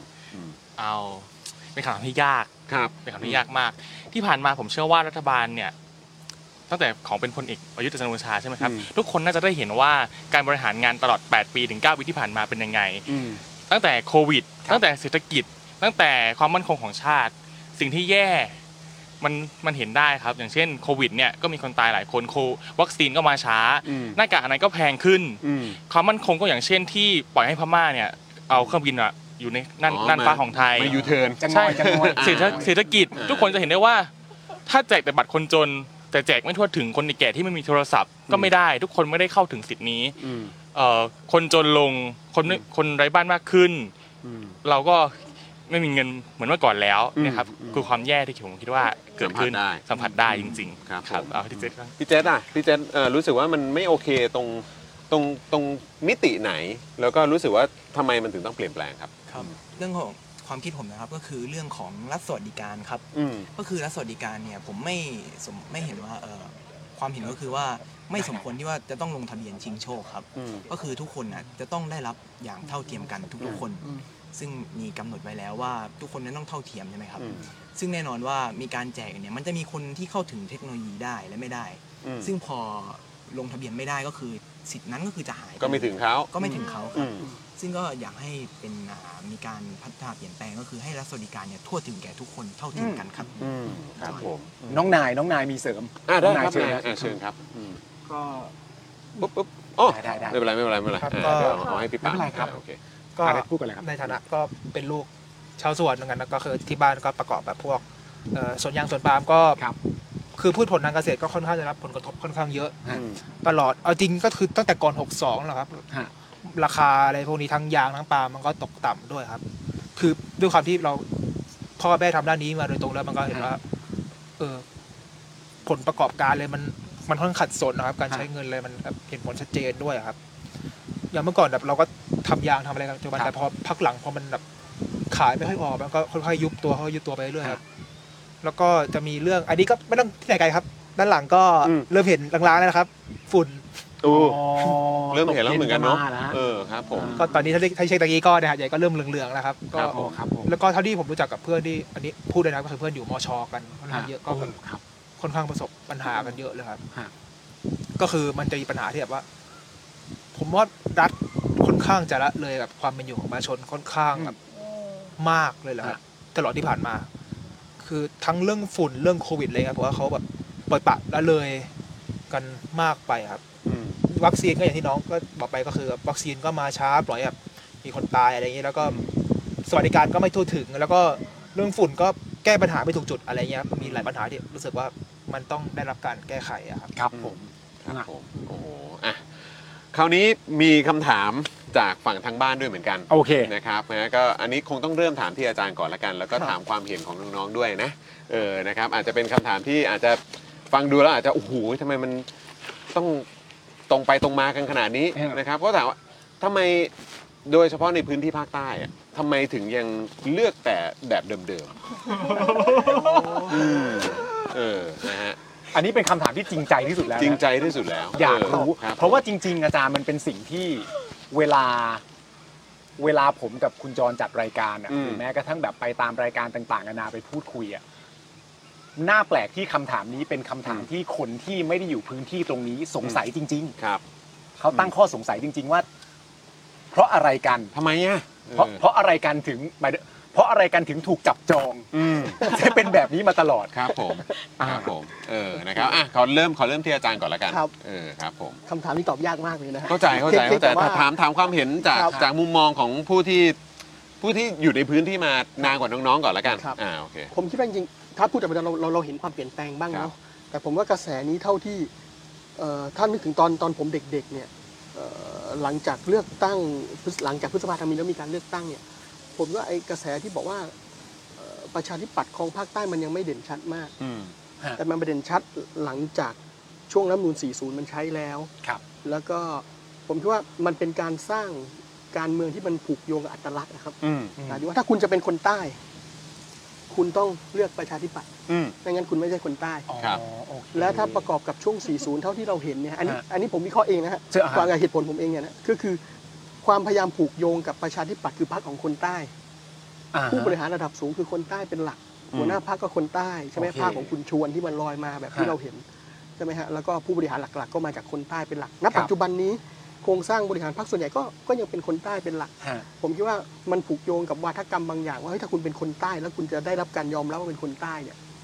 คุณต้องเลือกประชาธิปัตย์นะ อ๋อเหมือนอารมณ์แบบ stamp off แบบ ส่ approval ห อย่างนี้ ทำ แบบปึ้ง อ่า ลงไป ครับแต่ว่าอันนี้มันก็ผ่อนคลายมนต์ขลังอะไรไปหลาย ๆ อย่างนะครับ อืม ในช่วงที่ผ่านมาเพราะว่าเอ่อสุดท้ายแล้วสิ่งที่คนคนยังตั้งคำถามก็คือ เราเลือกแล้วเรากินดีอยู่ดีขึ้น แค่ไหนยังไง อืม ถ้าเรานึกช่วง 40 เนี่ย คน ฮะ ใต้จะไม่ค่อย question เรื่องนี้เพราะอะไรฮะราคายางมันสูงโดยธรรมชาติโดยตลาดของมัน อ่า ถูกไหมฮะดังนั้นคนใต้ส่วนใหญ่ปลูกยางพาราจะเลือกประชาธิปัตย์เขาก็ไม่ได้รับผลกระทบ ฮะ ออกรถป้ายแดงได้เหมือนเดิม อ่า ไม่มีปัญหา อ่าโอเค ใช่ไหมฮะแต่ว่าพอตอนหลังไอ้ยางปลูกที่อีสานก็ปลูกได้ จีนก็ปลูกยางได้ ฮะ ไอ้ตรงนี้ล่ะผมว่าเริ่มจะตั้งคำถามมากขึ้นล่ะครับว่าเฮ้ยราคายางก็ตก ราคาปาล์มก็ตก ฮะ แล้วสุดท้ายไอ้ที่เลือกไปเนี่ยตกลงมันทำให้คุณภาพชีวิตดีขึ้นหรือเปล่า อ่า ผมว่า แต่ตอนเนี้ยความคิดนี้มันเพิ่งอาจจะเริ่มเปลี่ยนไปมากขึ้นนะครับเพราะแต่ก่อนคนใต้ยังไงก็ขายยางได้ อืมครับผม โอ้เห็นภาพนะ เห็นภาพเห็นภาพ เข้าใจนะ เป็นการเมืองเชิงอัตลักษณ์นะ ใช่ เหมือนเหมือนทำอะไรขึ้นมาสักอย่างที่กลายไปเป็นแบบเหมือนเป็นตัวแทนของภาค อืม อ่า งั้นเอ่อถ้าถ้าถามน้องๆ ในคำถามเดียวกันอาจจะไม่ค่อยแฟร์เท่าไหร่เพราะน้องๆ ก็ก็อาจจะยังไม่ได้เหมือนผ่านเขาเรียกว่าอะไรการเมืองมานานเท่าอาจารย์นะนะ อืม นะครับ แต่ว่างั้นงั้นถามในมุมนี้แล้วกันว่า จากฝั่งน้องๆ แล้วกันในฐานะเป็นคนรุ่นใหม่ด้วยมีทั้ง first voter แล้วก็ที่เพิ่งเลือกตั้งมาผ่านมาแค่ครั้งเดียวเท่านั้นเอง คิดว่ามันเริ่มเปลี่ยนแปลงไปมากขนาดไหน คนจะยังคงยึดถือกับอัตลักษณ์อย่างที่อาจารย์บอกไหมอาจารย์บอกว่ามันเริ่มคลายลงแล้ว มันเริ่มไม่ขลังเหมือนเดิมแล้ว คนเริ่มไปทางเลือกอื่นแล้ว คิดว่าโดยส่วนใหญ่ คนรุ่นใหม่อะเขาไปทางไหนครับอ่ะถามน้องๆก่อนละกัน เริ่มเริ่มที่ใครก่อนดีอ่ะพี่พี่บูมก่อนเหมือนเดิม เรียงไปอย่างนี้เลย อันนี้ใน บูรับ ความรู้สึกที่พี่บูมสัมผัสนะ ไม่ไม่ต้องตอบแทนคนอื่นจากที่ตัวเองรู้สึกครับ อ่าถามว่าคนรุ่นใหม่เนี่ยที่ จะยัง ผ่าน จะยังจะยังคงไปแบบเดิมไหมหรือว่าต้องการการเปลี่ยนแปลงแล้ว ส่วนใหญ่จะไปทางด้านพักไหนหรืออะไรยังไง พักไหนตอบได้เลย ก็ได้นะ ตอบเลย ได้ตอบได้บอกได้ ผมเชื่อว่า หรือว่า คน อะไรมาแรงในสายตาเราในมุมมองคนรุ่นใหม่ ผมเชื่อว่า ผมเชื่อว่าประชาธิปัตย์เนี่ย ในในคนรุ่นใหม่เนี่ยเริ่มเริ่มลดถอยแล้ว แต่ว่ามีจะมีพักบางพักเนี่ยที่ขึ้นมาขึ้นมาตีโต้อย่างเช่น ก้าวไกลอย่างเช่น อ่า ชาติกล้าพัฒนา อย่างเช่นภูมิใจไทยเนี่ยผมคิดว่าอาจจะมาแทนที่ประชาธิปัตย์ได้นะครับ แต่ส่วนตัวถ้าที่บ้านผม ที่บ้านผม ผมเชื่อว่าเขายังเลือกประชาธิปัตย์อยู่ อืม เพราะว่าหนึ่งตัวบุคคล อืม กับสองตัวพรรคเองครับ ผมเชื่ออย่างนี้นครับ โอเค แต่ว่าคนรุ่นใหม่แถวที่บ้านก็น่าจะเลือกพรรคอื่นๆมากขึ้นครับ คือแปลว่าเรื่องของตัวบุคคลในท้องถิ่นก็ยังมีผลอยู่ มีผลมากครับ ยังมีผลอยู่นะครับ ใช่ครับ โอเคอ่ะพี่เจษล่ะครับ ครับ คิดว่าจะยังคงเป็นแบบเดิมไหมหรือว่าคิดว่าคนอย่างโดยเฉพาะพวกเราคนรุ่นใหม่เท่าที่เราสัมผัสมาเขาจะไปทางด้านไหนกันครับ ครับสำหรับเท่าที่อ่าดูในพื้นที่จังหวัดนครนะครับ อืม ก็คือเท่าที่สัมผัสมาก็คือคนรุ่นใหม่เนี่ยก็คือต้องการความเปลี่ยนแปลง ครับ ซึ่งแน่นอนว่าความเปลี่ยนแปลงเนี่ยมันจะทำหลากหลาย มีความหลากหลายก็คือจะสามารถเปลี่ยนแปลงประเทศชาติเปลี่ยนอะไรแบบนี้ให้ได้นะครับ ซึ่งแน่นอนว่าอาจจะว่าพื้นที่ในนั้นอาจจะมีในเรื่องของพรรคพลังประชารัฐ อืม หรือพรรคประชาธิปัตย์อยู่ในพื้นที่ อาจจะคนรุ่นใหม่อาจจะมองเห็นสิ่งที่ว่า ต้องการความเปลี่ยนแปลงก้าวข้ามจากสิ่งเหล่านั้นนะครับ ซึ่งคนอ่าในพื้นที่บางคนก็อาจจะยึดในตัวบุคคลหรือตัวพักแต่คนรุ่นใหม่ก็คือต้องการความเปลี่ยนแปลงในจุดๆนี้ครับ อืมอืมฮึก็คือแปลว่าก็อาจจะยังมีเลือกกันแบบเดิมอยู่ แต่ถ้าสำหรับคนรุ่นใหม่ไอ้สองพักที่พูดมาเนี่ย ก็คงไม่ใช่ตัวเลือกแล้ว ครับ อืมเมื่อกี้ที่ได้ยินก็คือมีประชาธิปัตย์กับพลังประชารัฐนะ อืม ก็คือไม่ใช่ตัวเลือกของคนรุ่นใหม่ละจากเท่าที่สังเกตมา อันนี้ตอบในพาร์ทของนครนะ ถูก เออครับผมอ่ะมาคราว ซึ่ง นี้ พรุ่งนี้เราไปนคร พรุ่งนี้เป็นนคร ครับพรุ่งนี้เป็นนครครับเอออ่ะพี่เปิ้ลครับเชิญครับ มันอาจจะพูดได้ที่สงขลาเขตหกมากกว่าค่ะ ครับ ว่าคุกคีกับพื้นที่ตรงนั้นเยอะมาก ฮะ แล้วก็น้อยใจคำถามวิจารณ์นิดนึงว่าทำไมมีแต่ประชาธิปัตย์ภูมิใจไทย พลังประชารัฐ เออเออเออ อ อ ยากมีโมเมนต์แบบเพื่อไทยไอ้ก้าวไกลแบบนี้ว่างอะไรแบบนี้ มันมันน้อยใจพี่เขาไม่ได้ ไม่ใช่เมื่อกี้เมื่อกี้เขาบอกเมื่อกี้เขาบอกเออเมื่อกี้เขาบอกไงว่าเออก็ยังก็ยังมีคน เพื่อไทย ลื ก้าวไกล อยู่ มาแย่งมากค่ะ เออ พื้นที่ตรงนี้ อ่าอยากให้มาแย่งกับเขาบ้าง อ่าอ่าอ่าเออถึงถามไงถึงถามคนรุ่นใหม่ไง แต่ว่า ว่า ถ้าคนรุ่น ในพาร์ทคนรุ่นใหม่อ่ะจะยังเลือกแบบเดิมไหมหรือว่าต้องการตัวเลือกใหม่ หรือว่าเราจะไปทางอื่น ถ้าเปั้นมั่นใจคือเขตพื้นที่ที่เป็นเจนแซลงมาที่มีสิทธิ์เลือกตั้งแล้วเปั้นว่าเขาเลือกก้าวไกลสองใบแน่นอน ในเขตพื้นที่เปิ้ลนะ ครับ แล้วก็แต่ว่าพวกที่เป็นผู้ใหญ่หน่อยเจน X เจน Y อะไรแบบนี้ค่ะ เพราะว่าเขายังยังไปทางภูมิใจไทยอยู่พลังประแล้วก็ประชาธิปัตย์อะไรแบบนี้สองพักนี้มากกว่าค่ะ อืม ในเขต สงขลาเขตหกอะไรแบบนี้ค่ะ เพราะว่าอย่างหนึ่งคือตัวผู้สมัครสสเขตของประชาธิปัตย์นี้เขายังเข้าถึงคนพื้นที่ได้ อืมครับ เขามีเหมือนแบบเดินไปทางหมู่บ้านตามงานอะไรแบบนี้ได้ค่ะ อืม ใช่เลยคิดว่า ตัวพักแบบปาร์ตี้ลิสต์อะเพราะว่าเขาอาจจะขายไม่ได้ แต่ว่าสสเขตเพราะว่าเขายัง อ่า แน่นมาก อ่าอันนี้น่าสนใจเพราะว่ามันเป็นการเลือกตั้งสองใบ สองใบแล้วค่ะ ใช่ปีนี้ อืมอ่า แต่ว่านั่นแหละสสเขตน่าจะได้เขา แต่ว่าปาร์ตี้ลิสต์เพราะว่าก้าวไก่ อ๋อ อ่ะงั้นงั้นงั้นถามถามเปิ้ลต่อยนิดนึงเออไหนๆก็นั่นแหละก็คือแบบอ้าวงั้นถ้าเกิดในมุมของเราเนี่ยเอ่อคนรุ่นใหม่ก็ต้องการความเปลี่ยนแปลงด้วยเหมือนกัน แล้วโอ้โหทำไมอยู่แต่กับพวกพรรคเดิมๆแบบนี้ใช่ไหมครับงั้นการทำไมหรือว่ามันมันมีความเป็นไปได้ไหมว่า รอบนี้ทั้งก้าวไกลหรือเพื่อไทยหรือว่าพรรคที่แสดงตนว่าเหมือนเป็นพรรคพรรคประชาธิปไตยอ่ะ ค่ะ จะสามารถเจาะพื้นที่ภาคใต้ได้ไหม เจาะได้ไหมคะขอตอบแค่เขตตัวเองได้ไหม ได้ครับ ถ้าเกิด ได้ครับ พื้นที่ภาคใต้เปิ้ลไม่มั่นใจในข้อมูลเหมือนกัน อ่ะจากเท่าที่เราเห็นแล้วกัน ถ้าเปิ้ลคิดว่าอาจจะเจาะไม่ได้ แต่ว่าคะแนนเพิ่มขึ้นแน่นอน อืม เปิ้ลว่าเรายังต้องทำงานกับความคิดคนอยู่ อืม ในนี้ค่ะ เรายังไม่ได้แน่นมาก แต่เปิ้ลว่าอีกพักสองสมัยเปิ้ลว่าก้าวไกลเพื่อไทยอะไรแบบนี้สามารถเจาะได้ มาได้ ใช่ อืม เพราะว่าเราจะทำงานกับความคิดคนไปเรื่อยๆค่ะ ก็ขอให้เลือกตั้งอย่างต่อเนื่อง ไม่มีอะไรมาขัดจังหวะแล้วกันเนาะ ใช่อย่างเดียวค่ะ แค่ พอ นั้นแหละ มี ครั ปุ๊ บบ ไปนอนขวางเลยแล้วท เออเจอกัน เจอกัน ไม่ให้นะเว้ย อ้าวพี่นายครับ พี่ พี่ นาย นายล่ะคิดว่ายังไงในฐานะคนรุ่นใหม่ด้วย คิดว่า มันยังคงเป็นในเวเดิมๆไหมหรือว่าเราอะต้องการความเปลี่ยนแปลงเราอยากจะได้อะไรใหม่ ๆ ยังไง ครับผม ครับ ก็อันนี้ขอเอ่อโลเคอลไลซ์ก่อนนะครับว่าเป็นยังไงบ้างก็คือ ครับ ผมค่อนข้างเป็นคนหลายพื้นที่ก็คืออย่างที่ เดี๋ยวถ้าเกิดคลิปออกก็คือผมแบบผมเป็นคนใต้แต่พักถิ่นไปโตที่กรุงเทพ ครับ ดังนั้นผมก็คือจะเห็นความคู่ขนานกันระหว่างทั้งการเมืองของฝั่งกรุงเทพแล้วก็ฝั่งภาคใต้เป็นหลักอะครับ ก็ถ้าเทียบกันเลยครับภาคใต้เนี่ยเหมือนที่น้องๆ แล้วก็หลายคนบอกกันอะภาคใต้ค่อนข้างเน้นที่อินดิวิเดลที่ตัวบุคคล ครับ แล้วก็ตัวพักค่อนข้างหลักเลย ก็คือแล้วก็อีกเรื่องหนึงผมค่อนข้างรู้สึกว่ามันค่อนข้างติดมากเลยอะคือเรื่องปากต่อปาก อืม เหมือนเป็นความปากต่อปากแบบว่าบ้านนี้ก็แบบเอ้ยเรื่องพักนี้เรื่องพักนี้ต่อๆกันนะอะไรอย่างเงี้ย อ่าอ่า ภาคใต้มันจะมีความ โอเค อะไรอย่างนี้ โอเค ด้วยครับผม ส่วนอีกเรื่องหนึ่งก็คือวันนี้ขอเจาะไปที่เรื่องของความเป็นเอ่อบุคคล ครับ ตัวบุคคลนะครับ คือก็ตระกูลใหญ่ๆหรือแบบตระกูลที่มีชื่อเสียงเนี่ยก็มีค่อนข้างจะเป็นฐานเสียงได้เหมือนกันครับแต่แบบแต่บางเขตบางพื้นที่อันนี้ผมก็ไม่ไม่เอาโจมพักนะครับเพราะแต่ละแต่ละพักก็มีแบบเอ่อกลุ่มที่เขาทำเป็นใหญ่ในแต่ละพักของเขา แล้วก็อีกเรื่องหนึ่งซึ่งผมว่าไม่รู้ผมไม่รู้ว่าที่อื่นมีไหมนะแต่อันนี้ผมพูดตรงเลยนะผู้ประสบโดยตรงเลยมันมีการซื้อเสียงกันแบบโจงแจ้งมากครับที่ภาคใต้ผมกล้าพูดแล้วามีการซื้อเสียงกันจริงๆครับผมประสบมาเองเลย อันนี้คือไม่รวมทั้งแบบ ไม่นี่คือไม่ใช่แค่สสนะครับ พวกเลือกอบจหรือว่าเลือกแบบเอ่อเทศบาลก็มีครับผมมันรับผมมันเป็นเรื่องแบบความที่แบบยังไม่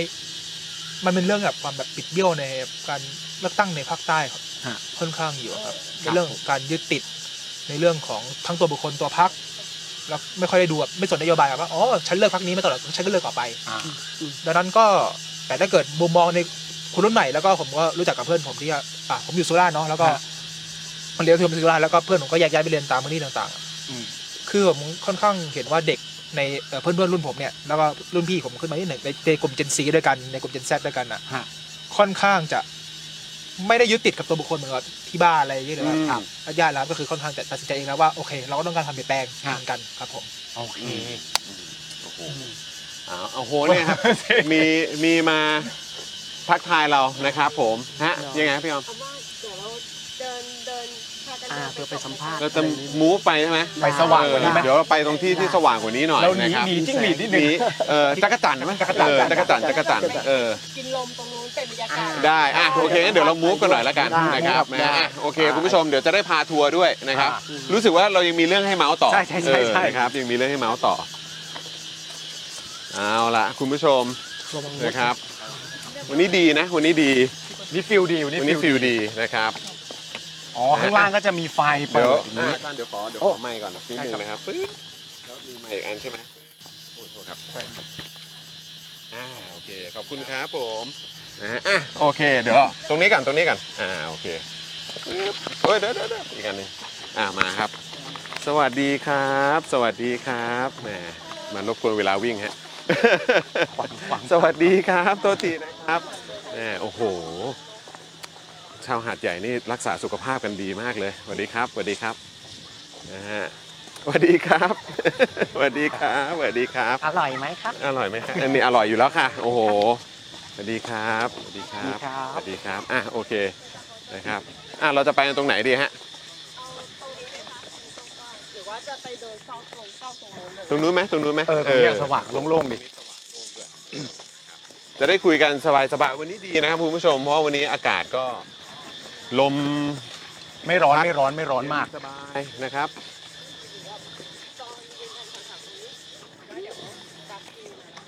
ได้เลยปึ๊บ แล้วน้องเขาร้องเพลงอยู่ วันนี้เราก็ขอถาม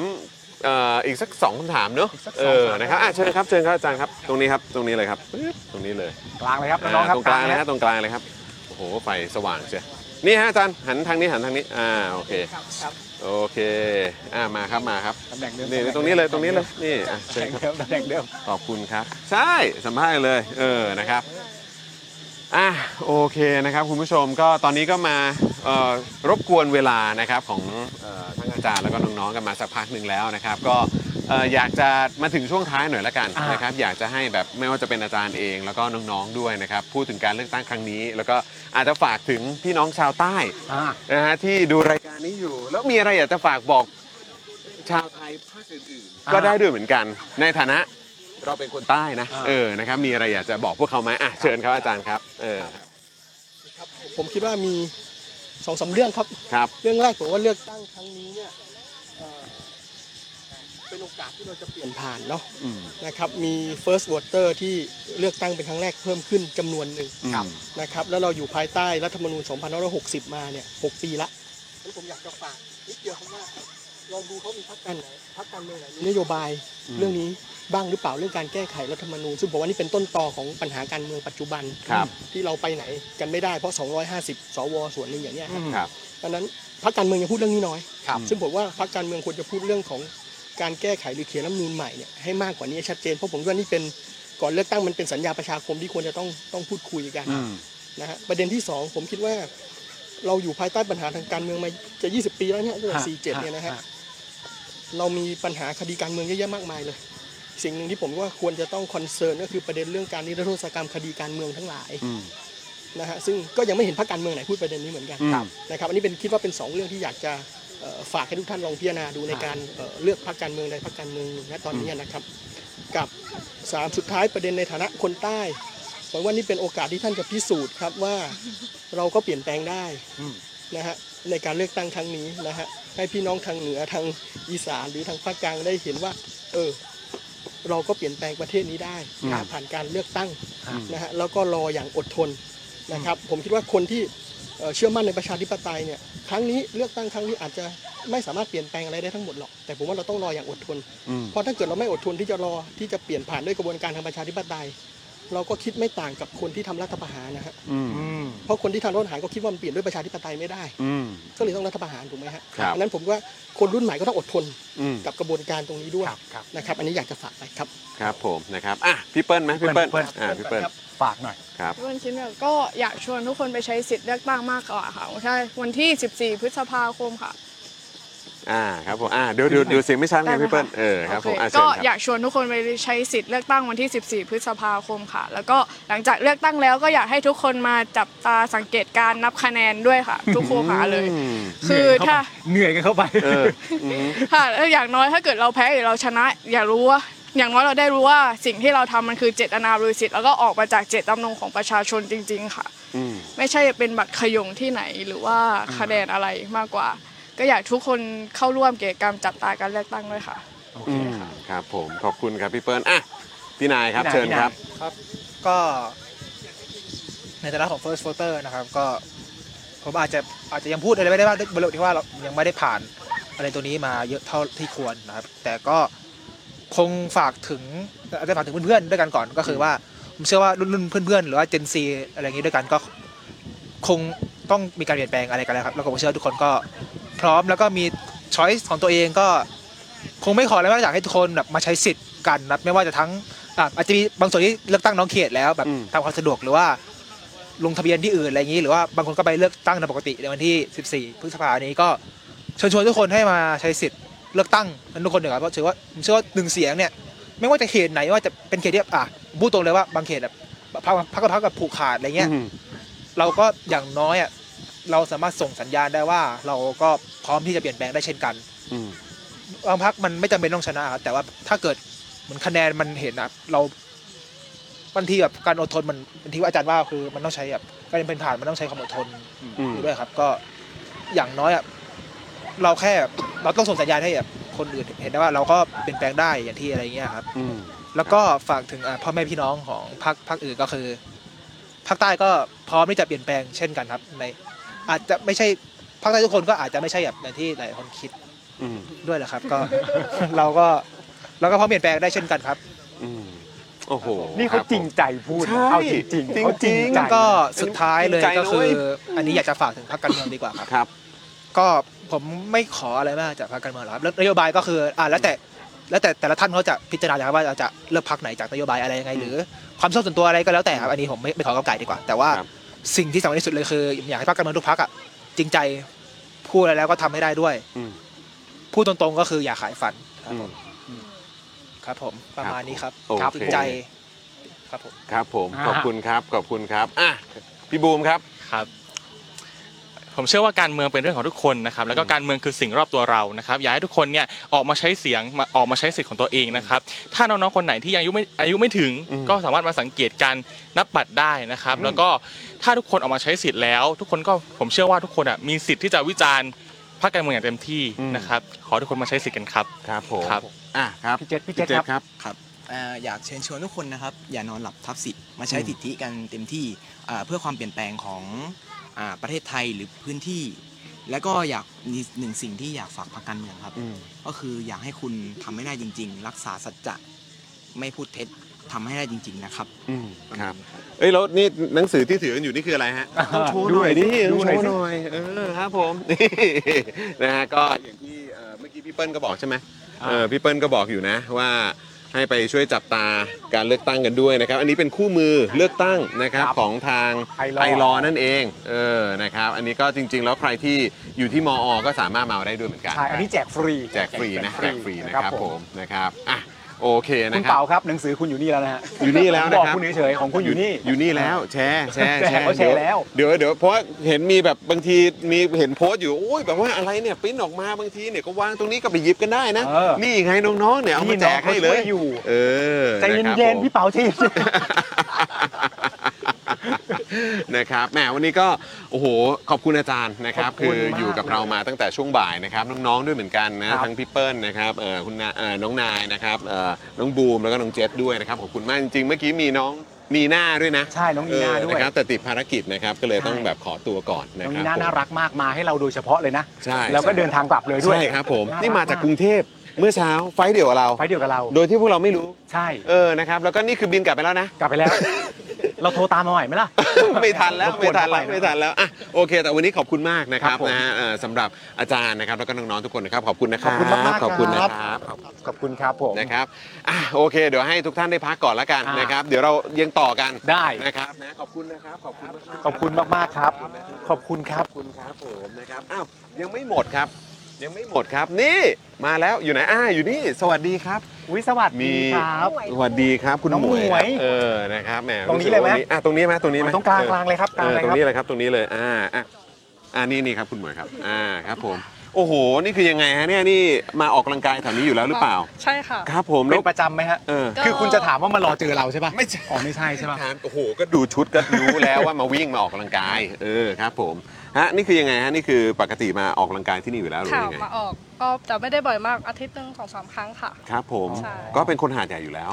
มาเรียนที่นี่ค่ะแต่ อ๋ จ อ ริงๆเป็นคนพัทลุงค่ะ อ้าวเป็นคนพัทลุง ก็เป็นคนใต้เหมือนกันแหละ ครับผมครับ อ่ะ ถามหน่อยนะครับ วันนี้คือ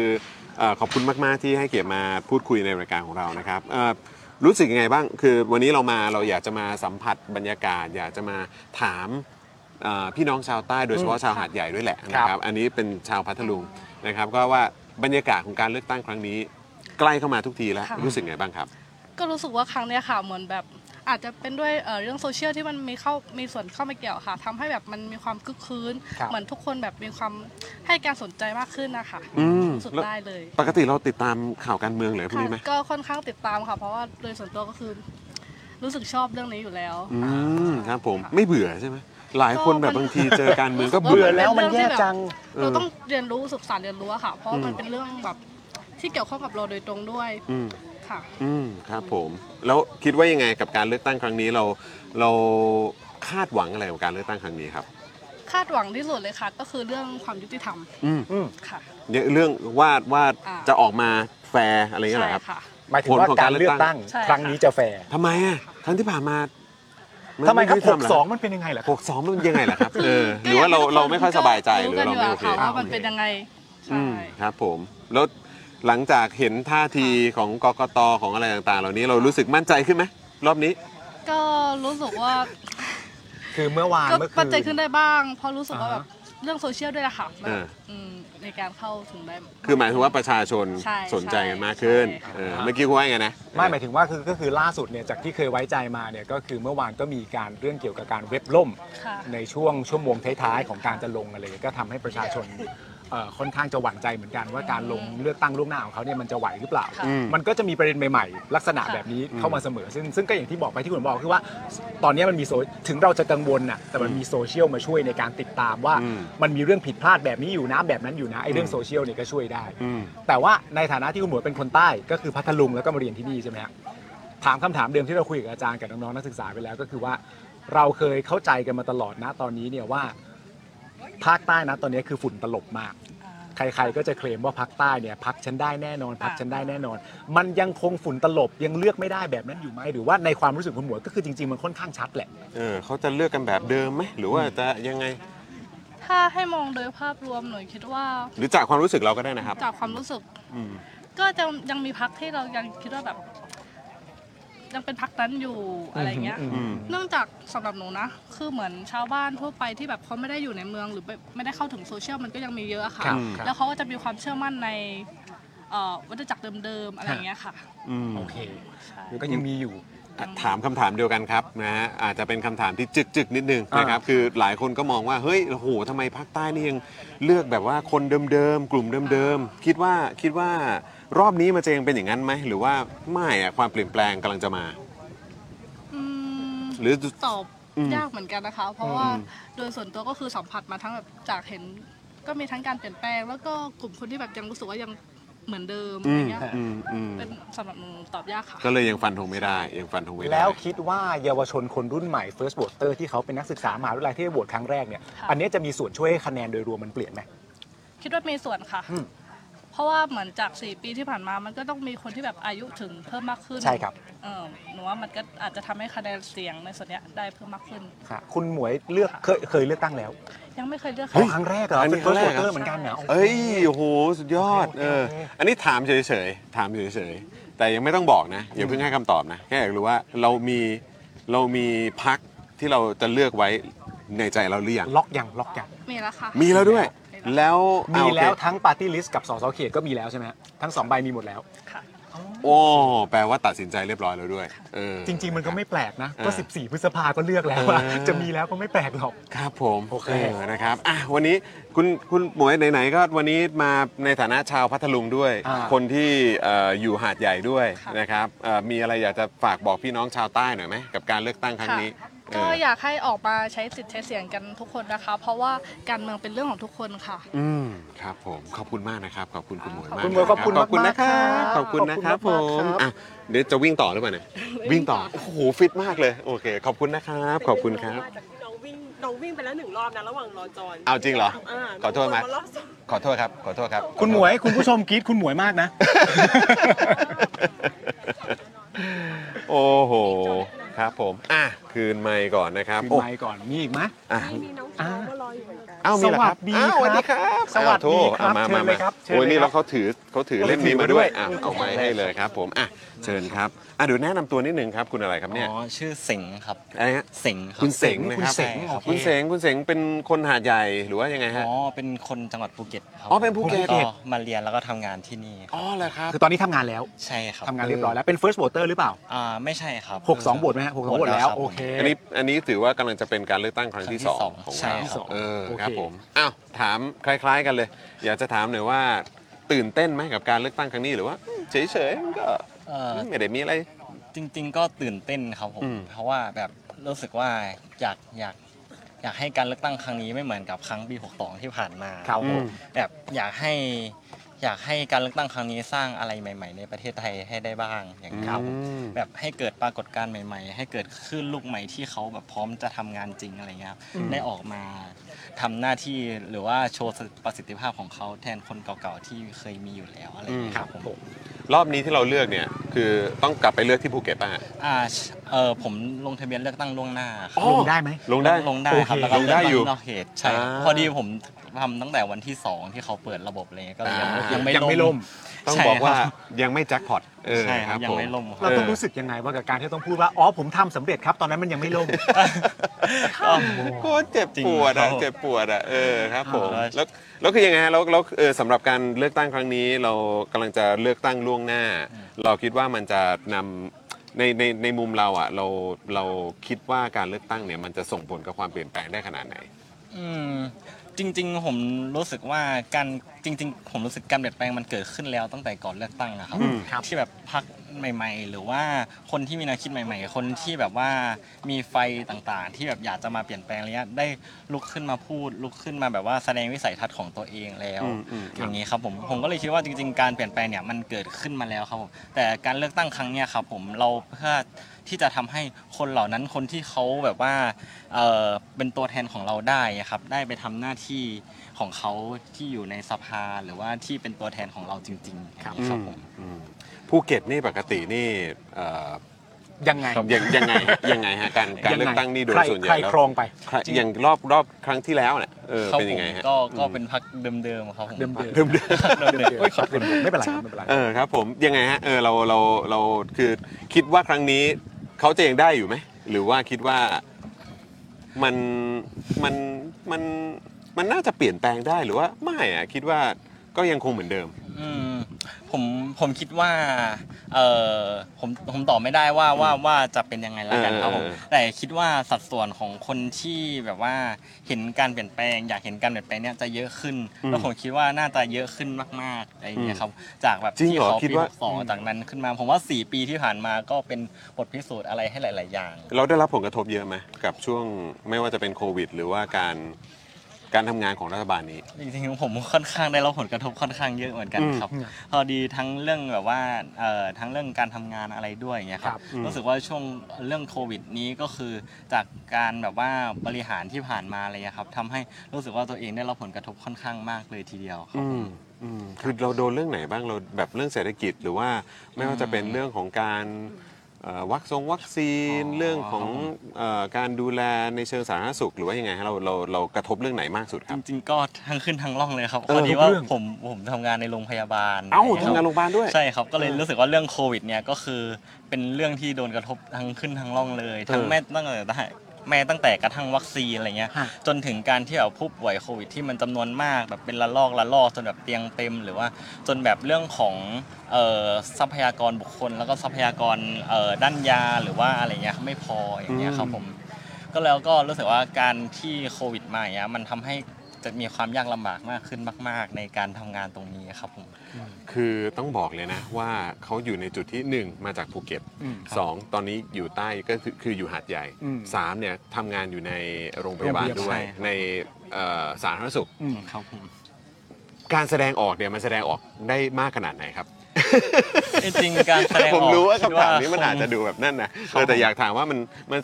มันมันมันเป็นเรื่องต้องต้องระวังไหมหรือว่ามันต้องห้าม มัน ห เต็ม รือว่า ปาก ตอนนี้มันได้ เต็มคำได้ แล้ว เลย มันเปลี่ยนไปแล้วหรือว่ายังไง จริง ๆ ผมรู้สึกว่าในในสังคมที่ผมอยู่เนี่ยครับผมยังยังพอมีพื้นที่ให้พูดได้นะครับ อ่า แต่เราน่าจะต้องอาเลือกคนที่เราจะพูดด้วย เลือกคนที่แบบว่าเขาโอเคที่จะพูดเราเขาโอเคจะฟังความเห็นเราอะไรเงี้ย อืม แล้วก็เราก็ต้องมั่นใจว่าเราก็พร้อมที่จะฟังความเห็นเขาอย่างเงี้ยครับผม ถ้าเกิดว่าบางคนที่เขาคิดเห็นต่างจากเรา แต่เขามาในท่าทีดุดันเลยก้าวร้าวมาเลยอย่างเงี้ยผมผมก็เลือกที่จะไม่คุยด้วยเรา ยั ยัง มีอยู่เยอะไหม ผมว่าก็พอสมควรนะครับใช่ครับโอเค ถามแบบตรง ๆแล้วก็ งั้นอันนี้ถามตรงๆต่อ เออ เพราะว่า เออเออ ผมทำงานในโรงพยาบาลอยู่ ครับ โควิดเกิดขึ้นกับทั่วโลกใช่ไหมฮะ ใช่ครับ ไม่ได้เกิดขึ้นแค่ในประเทศไทยประเทศเดียว แต่อย่างไรก็แล้วแต่เนี่ยมันต้องมีคนบริหารเรื่องราว อืม ที่เกิดขึ้นในประเทศนั้น ครับ ๆ แล้วรู้สึกอย่างไรบ้างเวลามีคนจากภาครัฐมักจะไม่ให้คำตอบแล้วว่าก็โควิดมันเกิดขึ้นกับทั่วโลก มันก็เป็นเรื่องที่มันก็เป็นผลกระทบกับทั้งโลกนั่นแหละ จริง ๆ ก็เรียกว่าถูกส่วนหนึ่งแล้วกันครับ ถูกแบบว่าแต่อาจจะค่อนข้างส่วนน้อยหน่อยอะไรอย่างเงี้ยครับ คือเพราะว่าจริง ๆ โควิดเนี่ยครับมันเป็นปรากฏการณ์ที่เกิดขึ้นทั่วโลก แต่ละประเทศก็มีการรับมือที่แตกต่างกันใช่ไหมครับ ทีนี้ผมคิดว่าในฐานะที่คุณมีหน้าที่ตรงนั้น มีคนหน้าที่ในการควบคุมโลก มีหน้าที่ในการวางนโยบาย หรือว่าวางแนวทางการจัดการเรื่องการระบาดในประเทศอย่างเงี้ยครับ ผมคิดว่าจริง ๆ แล้วเอ่อเราเราเห็นหลาย ๆ ประเทศที่เขาเนี่ยมีการจัดการที่ดีกว่าเราอย่างนี้ครับผม แล้วก็รู้สึกว่าโดยเฉพาะเรื่องวัคซีนครับผมผมรู้สึกว่าในในช่วงโควิดที่ผ่านมาครับ ประเด็นเรื่องวัคซีนเป็นประเด็นใหญ่ที่มันเป็นปัญหาของเราครับผม เพราะว่าเราอ่าก็พูดตรงๆนะครับว่าในช่วงประมาณหนึ่งปีเนี่ยเราไม่รู้เป็นนำวัคซีนอะไรมาก่อนอะไรอย่างเงี้ยครับแล้วแล้วผมแล้วผมก็ต้องได้รับวัคซีนนั้นด้วยทั้งที่จริง ๆ แล้วมันเป็นเหมือนกับเป็นการทดลอง เป็นการเป็นช้อยที่เราเลือกไม่ได้อะไรอย่างเงี้ยครับผมจริงๆผมคิดว่าแค่เรื่องพื้นฐานว่าเรามีสิทธิ์แล้วก็เสรีภาพที่เราจะเลือกสิ่งที่ดีที่สุดให้กับตัวเองก็น่าจะต้องพึงมีในในสถานการณ์แบบนั้นเหมือนกัน คือจริง ๆ เราควรจะเลือกได้ เราควรจะมีสิทธิ์เลือกได้ใช่ไหม จริง ๆ สมมติว่าถ้าสมมติมีวัคซีนชนิดเดียวเนี้ยเราควรจะมีสิทธิ์ที่จะเลือก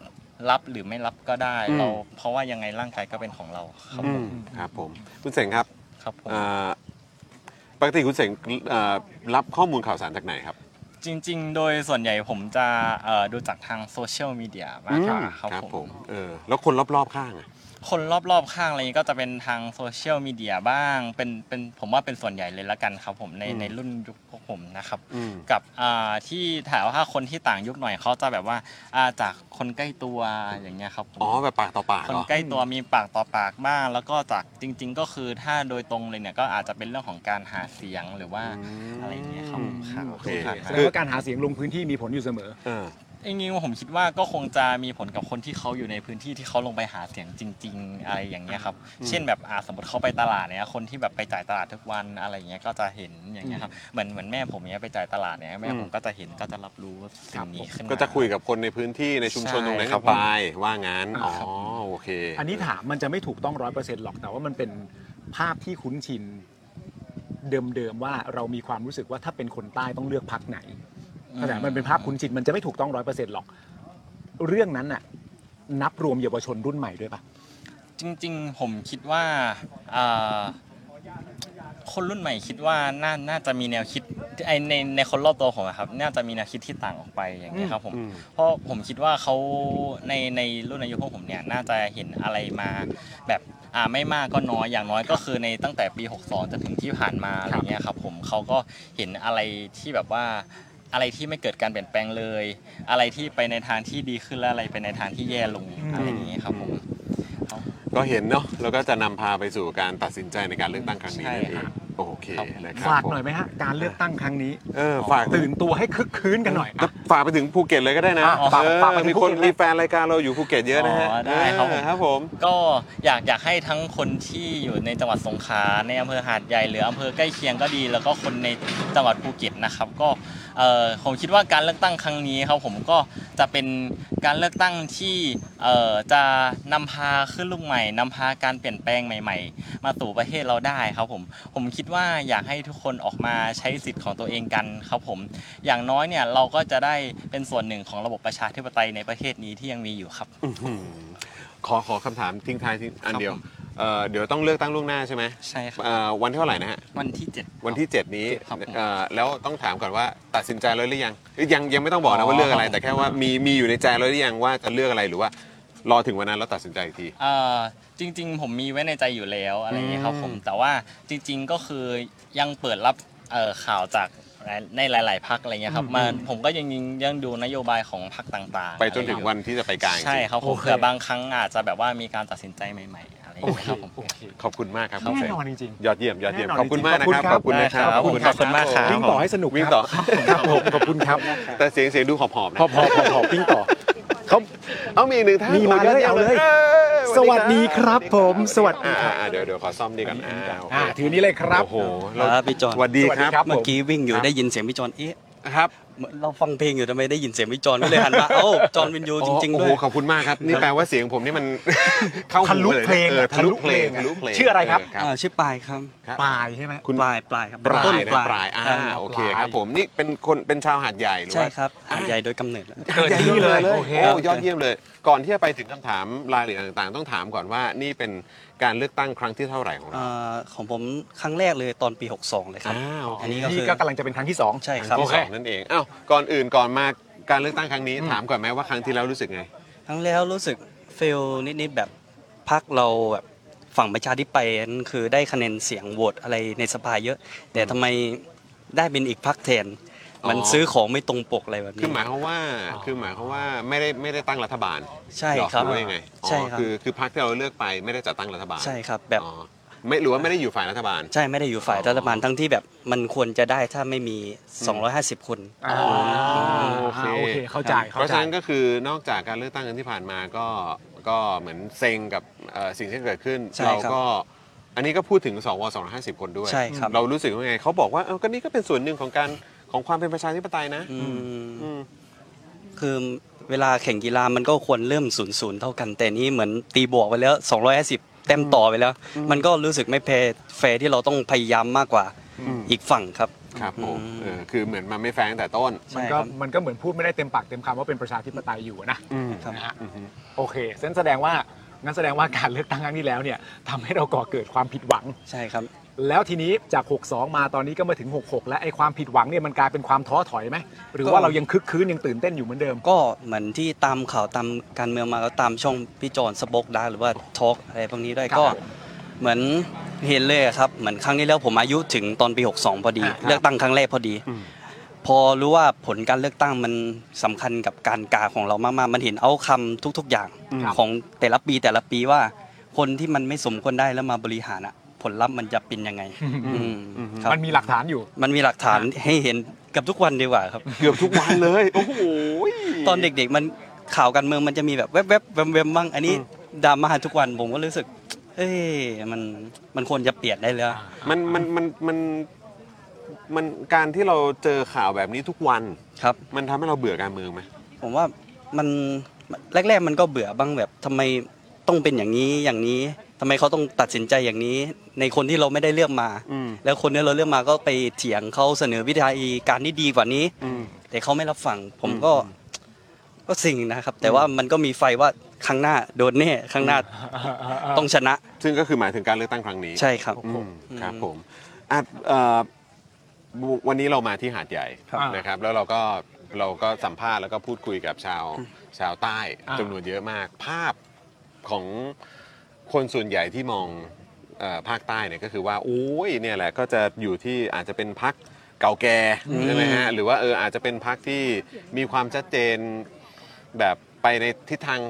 คล้ายๆกันอ่ะ อ่า คืออาจจะแบบไม่อยากจะเปลี่ยนแปลงใหม่ ชอบชอบแบบเดิมอ่ะ เป็นพรรคที่อยู่ในรัฐบาลตอนเนี้ย เออ เออ มัน ที่เขาชอบชอบๆกัน เป็น อะ แบบนี้ไหมฮะ คือ เออ จากมุมมองของเราแล้วหรือจะส่วนตัวของเราได้นะ คือเข้าใจว่าตอบแทนคนอื่นไม่ได้ แต่คือแบบ อืม จากมุมมองเราคิดว่ายังไง ก็ หรือว่าคนใต้เปลี่ยนไปแล้วหรือว่ายังไง ถ้าเป็นคนรุ่นเก่าๆรุ่นพ่อแม่ตายายผม ผมว่าน่าจะเหมือนเดิมแบบเขายึดติดกับพักใดพักหนึ่งมานานบอกว่าพักนี้ดีทำอย่างนู้นทำนี้นะแต่พอเราพูดแฟกต์ไปข้อมูลปัจจุบันว่าเขาบริหารไม่ดีอะไรไงเขาก็เหมือนไม่รับฟัง อืม เหมือนเขาคนใต้เหมือนเอาพวกพงอืมไอ้นี้ถ้าเป็นอ่าถ้าในเมืองครับก็คือมันยังมีความหลากหลายอยู่ในการเลือกครับ แต่ว่าถ้าเป็นตามชนบทผมว่ามันระบบหัวคะแนนมันค่อนข้างแข็งแรง ยังมีอยู่ อืม ยังมีอยู่ ครับ ยังยังส่งผลอยู่ ส่งผลอยู่ ยังส่งผลอยู่ ตาม แล้วแล้วสำหรับในพาร์ทของกลุ่มคนรุ่นใหม่ล่ะ เราก็ถือว่าเป็นกลุ่มคนรุ่นใหม่เห ใช่ มือนกัน เราเราเรามีความคิดเห็นหรือว่าความคิดทางการเมืองเป็นยังไงครับ ความคิดทางการเมืองของผมก็อยากให้ประเทศมันดีครับผมถือคติว่าถ้าแบบคนเดิมๆวิธีการเดิมๆมาทำงาน มันก็ได้ผลลัพธ์แย่ๆแบบเดิมๆ ผมว่าก็ต้องกาคนใหม่ ๆ คนที่เขากล้าที่จะเปลี่ยนแปลงกล้าเขามีวิธีการชัดเจน อะไรแบบนี้ไม่ใช่แค่พูดลอยๆครับ อืม ผมว่ามันจะเปลี่ยนแปลงประเทศได้ดีกว่านี้ ถึงแม้เขาจะไม่ได้มีประสบการณ์มาบริหารอะไร อืม แต่ก็ต้องเปลี่ยนบ้างให้เขาได้ลองทำถ้าไม่ลองทำเราก็ไม่รู้ว่าผลลัพธ์จะเป็นยังไงในอนาคตครับ คุณปลายทำงานสายอะไรครับ ของผมเรียนอยู่ อ๋อเรียน ปี อยู่ ห้าจะขึ้นปีหกแล้วครับ อ่าครับผม ปีห้าเรียนคณะอะไรครับ คณะแพทย์ครับ อ๋อ เป็น ค ค รั ณะ บ แพทผม ย์ด้วย โอเคโค วิดที่บ้าน คือถ้าโอเค ผมก็ไม่รู้ว่าในในในคณะแพทย์หรือเพราะเมื่อกี้เราคุยกับบุคลากรทางการแพทย์เนอะ ถูกครับ เออเขาก็อยู่ในแบบโรงพยาบาล ทำงาน อะไร โรงพยาบาล แบบนี้นะครับ คือเรื่องการแสดงความคิดเห็นทางด้านการเมืองของเราเนี่ย มัน อืม มันสามารถแสดงออกได้ไหมฮะ ถ้าถ้า หรื ใน อต้องระมัดระวัง ถ้าในคณะเลยผมว่า อาจจะเงียบๆไว้จะปลอดภัยกว่าเพราะ ปลอดภัยเลยเหรอเออ เพราะเรา ในคณะเหรอ ใช่ครับเพราะแบบ เราก็ไม่ค่อยอยากมีเรื่องอะไรกับเจ้าหน้าที่ แล้วนี่มาออกราย บ การนี้จะเป็นอะไรไหมฮะเนี่ ไม่ ย ไม่ไม่เป็นไรครับ ไม่ใช่ไหมฮะ เขาน่าจะเขาน่ารู้เลยว่าผมเลือกเลย เรากังวลไปเองหรือเปล่า จริงๆเขาอาจจะแบบเว้ยจริงๆอยากคุยด้วยอยู่นะหรือเปล่า ผมว่าอย่าดีกว่าเพราะแบบก็อยากให้สภาพแวดล้อมด้านการเรียนมันก็ดีขึ้นหน่อยก็การเรียนแพทย์มันก็หนักอยู่แล้ว ครับ ถ้ามีแบบการเมืองมาพัวพันระหว่างการเรียนการสอนระหว่างนิสิตกับอาจารย์ผมว่ามันน่าจะบรรยากาศการเรียนการสอนนั้นไม่ดี แล้วก็ เดี๋ยวจะอืดอาด อืมแล้วก็อาจจะส่งผลเสียต่อการดูแลรักษาคนไข้ด้วย อืม เพราะฉะนั้นคือเอาเอาง่ายๆ คือ อันนี้คือเป็นพาร์ทที่เราต้องระมัดระวังการแสดงความคิดเห็นกับทางกลุ่มเพื่อนด้วยกัน หรือว่าทางผู้หลักผู้ใหญ่ ถ้ากลุ่มเพื่อนเหมือนจะคุยกันได้ตรงๆอยู่แล้วครับ อ๋อ แต่ว่า เพื่อนง่าย ใช่ครับแต่ถ้ากับผู้หลักผู้ใหญ่ก็พยายามไม่ค่อยแสดงออกเป็นกลางเอาตามหน้างานดีกว่าแบบ อืม ว่าต้องทำอะไรหน้าที่เราทำอะไรอืมส่วนเรื่องการเมืองเหมือน ค่อนข้างเป็นเรื่องส่วนตัวคุยกันในวงเพื่อนอะไรพวกนี้ครับ โอเคแต่ก็ถือว่าพูดกันเยอะขึ้นไหม พูด ใน พูด ก กั ลุ่ น ม เยอะ เพื่อน ก็เหมือนหลังจากปี 62 มาก็คือข่าวเรื่องการเมืองอะไรมันก็แบบมันเข้าถึงง่ายขึ้นเหมือนตอนเด็กๆ เราจะเสพสื่อทางเดียวก็คือทางทีวี อืม แล้วที่บ้านก็เป็นอ่า ๆ เปิดทั้งวันกอกหู อ่าครับผมช่องบนเหรอฮะ ใช่ครับ อ๋อครับผม ก็เลยก็เลยจะถามต่อว่าแล้วอย่างนี้คืออย่างที่บ้านนี่เราแสดงความคิดเห็นได้ไหม ก็ หรือว่าอ่าอ่าอ่าถ้าผมไม่รู้ว่าตอบเรื่องที่บ้านได้ไหมแต่ว่าอ่าโอเค ในพื้นที่แถวบ้านเราชุมชนของเราเราเราเราแสดงออกได้ขนาดไหน ถ้าถ้าในบ้านเวลาพูดกันทีภาษาใต้ลบกันตลอดก็เลย ลบกันตลอดเลย ก็เลยพยายามไม่ค่อยพูดเพราะเดี๋ยว ก็แย ค ก มอารมณ์กันไม่อยู่ทั้งสองฝ่าย แยกเรื่องนี้กัน แยกเรื่องนี้กัน แยกเรื่องนี้กันไป เรื่องเนี้ยในในในความรู้สึกของคุณปลายอะใน ครั ใน บ แง่ของคนที่ใช้วิธีที่จังหวัดสงขลามาเนี่ยมันเป็นเรื่องของช่วงวัยไหมมันเป็นเรื่องของเจเนอเรชันไหม ใช่ครับ ผมว่ามันเจเนเรชันสำคัญมากเหมือนคนแต่ละยุค แต่ละสมัยการเสพสื่อการรับข้อมูลข่าวสารมันเอ่อไม่เหมือนกันเหมือนของรุ่นพ่อรุ่นแม่คือเขารับทางเดียวเลย อืม ฟังหูหูต่อหูมา แต่เหมือนของเราเหมือนข้อมูลมันเป็นโลกอินเทอร์เน็ต อืม เหมือน global warm- globalization มากขึ้น อืม มันก็ โอเค เข้าถึงข้อมูลได้หลากหลายกว่า สมมุติถ้าเราไม่ชอบสื่อคนนี้เราก็ไปฟังคนนี้ ฟังเหตุผลคนนี้ว่าทำไมต้องเลือกคนนี้ นโยบายนี้ไม่ดีอะไรยังไง ก็มันก็ ทำให้เกาความคิดผม ตอนเด็กๆ ผมก็เชียร์แบบฝ่ายไอ้อนุรักษ์นิยมฝ่ายทหาร เพราะตอนนั้นเหมือนเสะข่าวมันสื่อเสนอมาทางด้านเดียวครับว่าแบบม็อบไม่ดีอย่างนู้นอย่างนี้ ไม่ดีคนนี้แย่ อย่างนี้ไม่ดีทหารมาจัดการเรื่องความสงบ แต่พอผ่านมานี่ก็ยังจะ 9 ปีแล้ว มันก็เห็นเลยว่าประชาธิปไตยถึงแม้ทะเลาะกันแต่มันก็ควรคุยกันได้ ไม่ใช่จบที่รัฐประหาร อืม มันก็ควรตามกติกาตามกฎไป ถ้าคุณไม่ชอบคุณก็เลือก รอเลือกตั้งใหม่ รอเลือกตั้งใหม่ เหมือนที่สหรัฐอเมริกาเขาไม่ชอบทำแต่เขาทำก็อยู่ต่อจนจบอืม แต่ ครับ ในขณะเดียวกันระหว่างทางคุณจะวิพากษ์วิจารณ์ก็วิพากษ์วิจารณ์ไป ใช่ครับ แต่ว่าไม่ควรมาถึงขั้นทำร้ายร่างกายหรือว่าอะไรแบบนี้คืทำอ ร้าย มัน ผู้ ไม่ อื่น ควรมีอำนาจนอกระบบ ใช่ครับ โอ้โห อ่ะ ขออีกหนึ่งคำถาม เชิญละกัน ตอนยังไม่ต้องตอบนะ มีในใจแล้วหรือยัง มี ที่ แล้ เาว ครับ มี สอง แล้ว ใบเลย สองใบด้วย สองใบเลย มีในใจแล้วด้วยนะ มี ครับ ในใจแล้วทั้งสองใบนั่นแปลว่าปาร์ตี้ลิสต์กับสสเขต เหมา อยู่พรรคเดียวกัน เหมา ใช่ครับ เลย โอเค เออนะครับ ซึ่งอันนี้ก็คือจะไปเลือกในวันที่ 14 ใช่ 14 นะครับผมนะครับอ่ะ อยู่เขตไหนเนี่ย เอออ อยู่น่าจะเขตสามครับ เขต สาม นะครับอ่ะ แต่ ก็ แต่ เรา ว่า พูด เขตสองน่าสนใจอ่ะ อ่ะเขตสองเหรอทำไมทำไมทำไมเออเล่าหน่อยไหนเสริมหน่อย ปกติการเมืองภาคใต้เหมือนจะเป็นคนใหญ่คนโตนู่นนี่นั่น แต่ปีนี้คือผมเห็นแบบคนที่ดังในทิกตอกพี่น่าจะรู้จัก อืม จุน อ่า นะครับเออผมว่ามันทำให้แบบ ผมไม่เคยเห็นป้ายการเมืองอะไรที่แบบแต่งตัวสองแนว ทั้งผู้ชายทั้งผู้หญิง แล้วแบบใช้ทิกตอกอะไรพวกนี้สื่อโซเชียลมีเดียในการหาเสียง แล้วคนกดไลค์เป็นหมื่นเป็นหมื่นขนาดนี้ โอ้ ผมว่า น่าติดตาม น่าติดตาม มันเป็นความตื่นเต้น อืมผมว่าเชียร์เขาอยู่ถึงแม้กาไม่ได้ม ก็คือคนละเขตกัน ใช่ครับ อ่าโอเคโอ้น่า น่า ส ส น น ใจ ใจ น่าสนใจแล้วนี่ก็เป็นอีกหนึ่งท่านแล้วนะที่พูดเอ่อก่อนหน้านั้นก็คือคุณคุณคุณเปิ้ลป่ะ ใช่ พี่เปิ้ลป่ะพี่ ใช่ เปิ้ลเขาก็พูดถึงเอ่อคุณจุลีด้วยเหมือนกั ถูกต้อน ง เออนะครับเอ่อชาติพัฒนากล้า ถูกต้อง นะครับก็น่าติดตามดีเหมือนกัน อืม นะครับ น่าสนใจเพราะว่าเราไม่ได้พูดถึงพักนี้มากนักนะ ใช่ใช่ใช่ใช่ใช่ น่าสนใจ ะครับอ่ะขอบคุณคุณปลายมาก ค เล รั ย บ นะครับ ขอบคุณมากครับ ข ขอคุณครัอบบคุณนะครับบ แล้วก็หวังว่าเราจะได้มีโอกาสเจอกันอีก แล้วก็คุยกันอีกนะครับขอบคุณนะครับขอบคุณนะครับ คุณปาจะวิ่งวนอยู่แถวนี้ใช่ไหม เออจะไปวิ่งต่อเอากลับแล้วใช่ไหม ครับผ เออโอเคครับผมขอบคุณครับ เดินทาง ขครัอบคุณครั บบ ออกงั้นถ่าย เอาถ่ายละเอาละ คนเลย ถ่าย ถ่ายคนเลย อ่าโอเคแป๊บเดียวแป๊บเดียวแป๊บเดียวเออครับผมนะฮะอ่ะโอเคนะครับผมแหมนี่เราไลฟ์กันมาเท่าไหร่แล้วเนี่ยเท่าไหร่ละชั่วโมงชั่วโมงกว่าแล้วนะครับเดี๋ยวขอดูคอมเมนต์คุณผู้ชมหน่อยดีกว่าโอ้โหวันนี้เราได้แขกคุณภาพนะ มาก นะเมื่อกี้โอ้นี่จริง ๆ อยู่นะฮะ อยู่ทุกคนนะอยู่ทุกคน เอยู่ทุกคนเลยนะครับ อยู่ทุกคนนะ นี่นะฮะก็เอ่อทุกคน อาจารย์ก็ยังอยู่ อาจารย์ยังอยู่ อาจารย์ นะ ก็ ค ยั รับ งอยู่ นี่คุณปลายก็ยังอยู่ ป เอ ลายก็ยังออยู่ นะครับ วันนี้วันนี้แขกที่มาคุยกับเรานี่ไม่ว่าจะเป็นอาจารย์เองนะครับ อ่า แล้วก็น้องๆเองแล้วก็เอ่อชาวหาดใหญ่นะค ครั รับบ ในท้องที่ท้องถิ่นเองเนี่ยก็โอ้โหมีการแสดงไว้เห็นที่ผมว่ามันดีมากเลยนะ ใช่ นี่ดูคอมเมนต์สิ อืม เนี่ยมากันเต็มเลยสัน สัญจรแรกที่อำเภอจูราสสิกเวิลด์แหม เท่าที่เราคุยกันเมื่อสักครู่นี้ไม่ใช่จูราสสิก ไม่ เวิล นะ ด์แล้วนะครับ ไม่นะฮะ ไม่ใช่นะฮะ เออนะครับพักนั้นเคลมว่าเป็นพักของคนโคราชนะครับอ่าคุณกั๊กบอกมาเพราะคุณกั๊กก็คนโคราชไง อ๋อใช่ เอใช่ไหมครับ ใช่ เอ่อคุณจอห์นนี่ร็อกเก e เทียแวะมากินหมาล่าหรือเบียร์ที่ร้านเดอะฮักหน่อยครับโอ้นี่เขาชี้เป้าอะฮะ ทำเป็น ออครับ เล่น ผม ไป เอ่อคุณอิน พูด บาร์ เป็นเล่นไป บอกว่ามาเชียงใหม่วันไหนบอกด้วย ได้เลย ออ ถ้าเกิดว่า เชียงใหม่นี่อยู่ในแพลนไหม แต่เหนือใช่ไหมเหนือเหนือ แต่มี เดี๋ยว เหนือแต่มีเหนือ เดี๋ยวเดี๋ยวเราจะเคาะกันอีกทีเดี๋ยวเคาะอีกทีนะครับ ร้านคุณจอห์นนี่ชื่ออะไรนะ ฮะเดี๋ยวฮักนะฮะเดี๋ยวฮัก อ๋อครับ เออครับผมนะฮะเออมีคนบอกว่าทายว่าน้องเลือกก้าวไกลแน่เลยอ้าวไม่รู้เหมือนกันนะครับ ไม่รู้ไม่รู้ นะฮะแล้วแต่เลยนะครับเออชอบเลยค่ะ อย่าทำร้ายร่างกายกันอ่า อืม ถูกต้องนะครับ มีฟังแล้วมีความหวังมากขึ้นเยอะจริง ๆ นะครับ เวลาอยู่ข้างเราจริง ถูกต้อง ว้าว เอยู่ข้างเราเสมอแต่ก็อย่างที่บอกไปเหมือนที่ทุกคนหลาย ๆ คนย้ำกันก็คือว่า เวลามันอยู่ข้างเราเสมออ ม แต่ก่อนจะถึงเวลานั้นเนี่ย มันจะต้องไม่มีอะไรมากั้น ๆ ถูกอืม มันต้องเป็นประชาธิปไตยอย่างต่อเนื่อง ต่อเนื่องครับ อันนี้สำคัญนะครับผมนะฮะเอ่อชาวอีสานชาวเหนือ เรามาแลกกอรมนกันไหม คือจะให้กอรมนย้ายขึ้นมาอยู่เหนือกับอีสานเหรอ ครับ เออนะครับ แต่ก็เช่นเคยถ้าใครดูรายการของเราก็จะรู้อยู่แล้วว่าเราพูดถึงหน่วยงานนี้เสมอนะครับ ครับ อืมนะฮะเอ่อเครือข่ายสังคมเข้มแข็งมากเจาะ อืม ยากนะครับ ก็อาจจะมีประเด็นนี้ด้วยเหมือนกัน ถูกถูกถูกถูกถูก ยิ่งพูดเร็วอยู่คุยกันในบ้านจะรู้เรื่องไหมอ๋อครับผมนะฮะคนอะไรนะ รู้แล้ว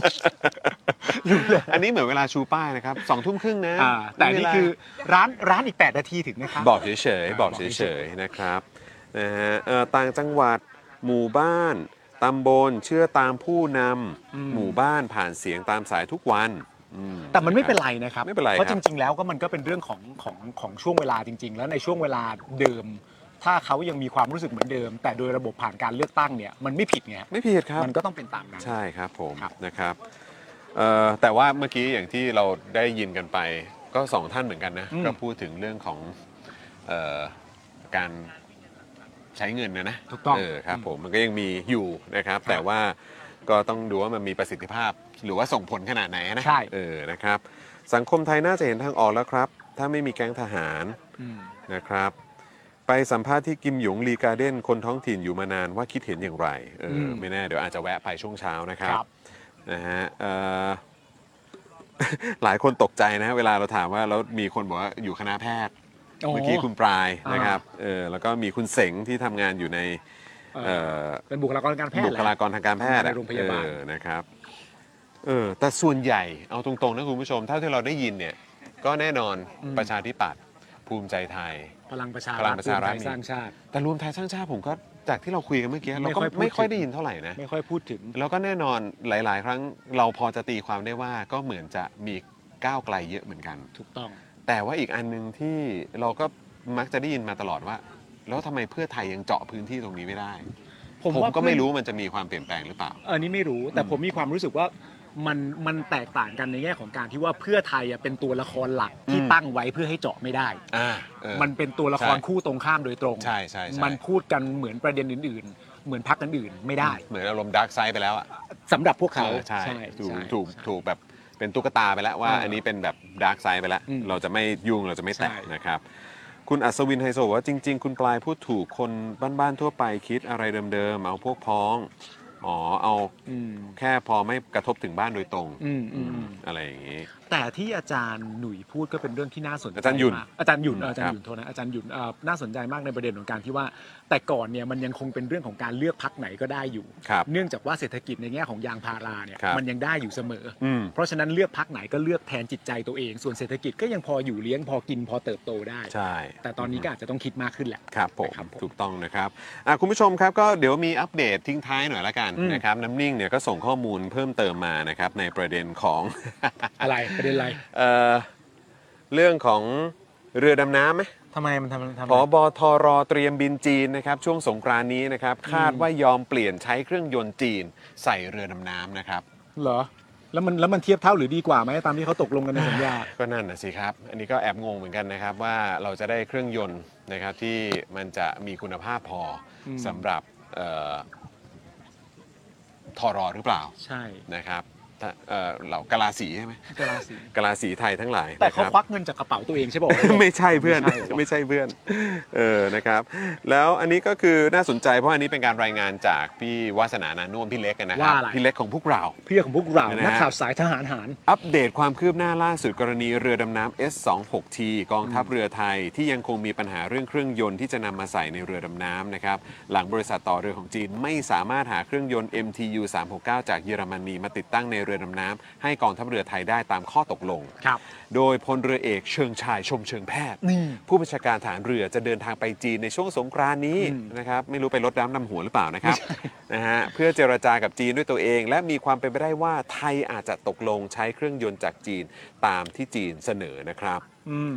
ส่วนข้อมูลเพิ่มเติมอีกนิดนึง พี่เล็กเนี่ยระบุนะครับว่าอาจมีความเป็นไปได้นะคุณผู้ชม อันนี้ ว่า ต้องฟังไว้เปิดเปิดใจกว้างนิดหนึ่ง เปิดใจให้ นะครับ กว้าง อาจมีความเป็นไปได้ว่าจีนจะชดเชยโดยการให้เรือดำน้ำมือสองของจีน ให้กับไทยฟรีๆสองล มันจะเป็นไปได้ไงวะ ำเอ้าทำไมอ่ะบ้านพี่เมืองน้อง ทุย ทำไมอ่ะเราจะได้เรือดำน้ำมือสองจากจีนถึงสองลำนะครับมีความเป็นไปได้นะครั ไม่ บ ตะกะมันคืออะไรวะ เราจะซื้อเครื่องจากจีน ใช่ไหม ก็อารมณ์ว่าถ้าไม่ยกเลิกสัญญาเดี๋ยวแถมเรือดำน้ำมือสองให้สองลำนะ เพื่ออะไรอะ โอ้โห เพื่อ นี่กูดดิวนะเว้ยไม่กูดดิวเหรอ่ะ Good deal คุณ ได้ ผู้ชมว่าไง คอมเมนต์เข้ามา ได้เรือดำน้ำมือสอง แบบนี้ได้มาถ้านับแล้วก็สามลำป่ะ เออ ใช่ป่ะมีมือสองสองลำแล้วก็มี อ่า เนี่ยลำลำใหม่กับเครื่องยนต์ ได้ จีนใหม่เอี่ยมกิ้งกิ้งเลยอีกหนึ่งล อ่า ำแล้วก็เดี๋ยวไอ้ลำที่เหลือเดี๋ยวว่ากัน ได้เราลองถามความเห็นดูไหมล่ะ อ่าได้ได้ลอง อาจารย์ครับอาจารย์ขอเชิญนะฮะผม สงสัยมากเลยอาจารย์นะนี่เดี๋ยวเรามาที่เดิมเลยอาจารย์ ในในอาจารย์เอ่อนิติศาสตร์ อาจารย์นิติ เรา ศาสตร์ จะได้ถาม แล้ เรื่อ ว งเราจะได้ถามเรื่องสัญญานิดหนึ่ง แล้ว อ่าได้ได้ได้ได้ได้นิดเดียวนิดเดียวนิดเดียว อัอันนี้ถามความรู้สึกเลย ครับ ถามความรู้สึกเลยคือข้อมูลหน่อยคุณจรมันเป็นยังไงนะ คือไทยเรานี่ใช่ไหมครับ กองทัพเรือเนี่ยเขาก็ซื้อเรือดำน้ำสั่งซื้อเรือดำน้ำจากจีน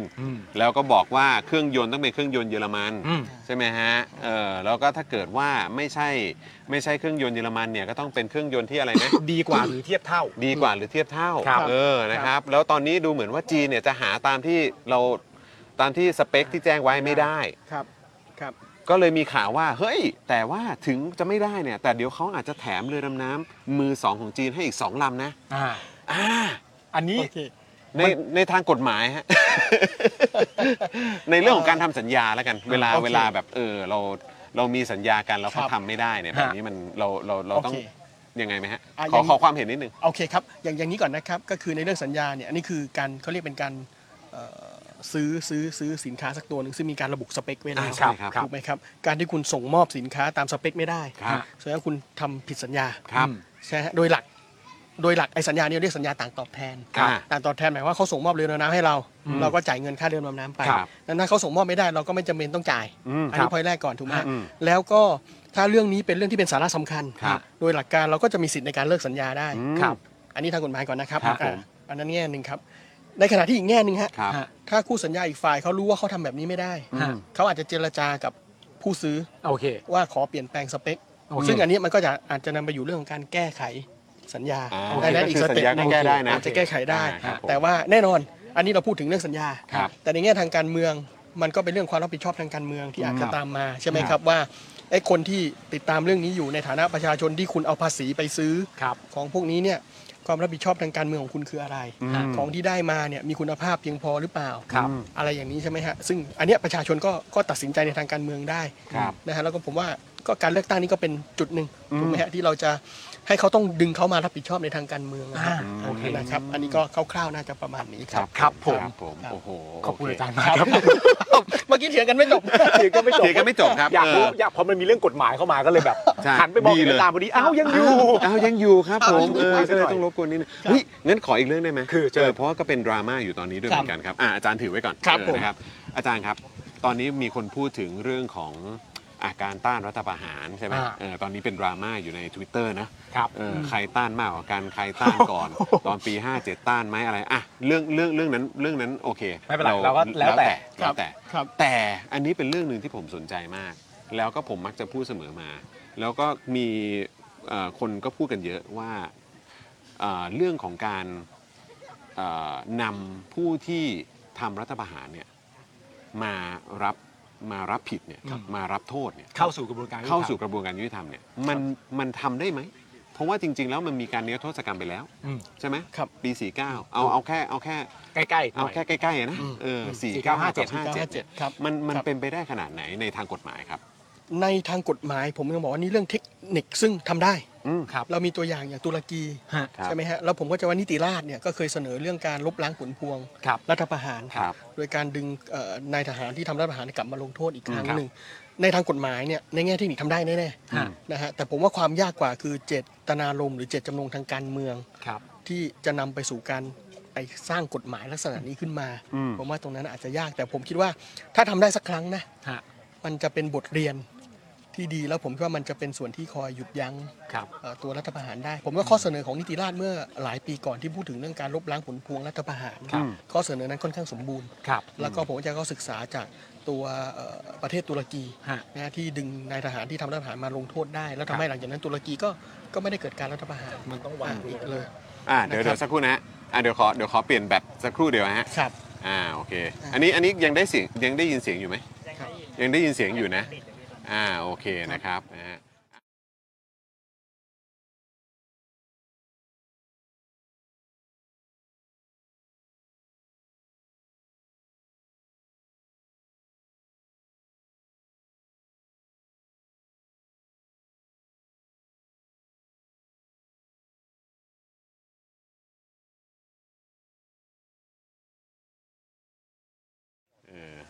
คุณปายแป๊บหนึ่งนะฮะเออฮะเข้าเข้าช่วงท้ายรายการแล้วฮะเออครับผม อากาศดีแล้วเนี่ย อากาศดีอากาศดีอากาศดี เราเป็นรายการอยากทำอะไรก็ทำตาม ใจ ตามสบายเออครับผม ที่ทำอะไรก็ท เออ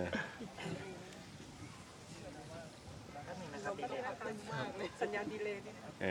อ เพิ่งเปิดใหม่ โหลมเย็นเย็นอ่าโอเค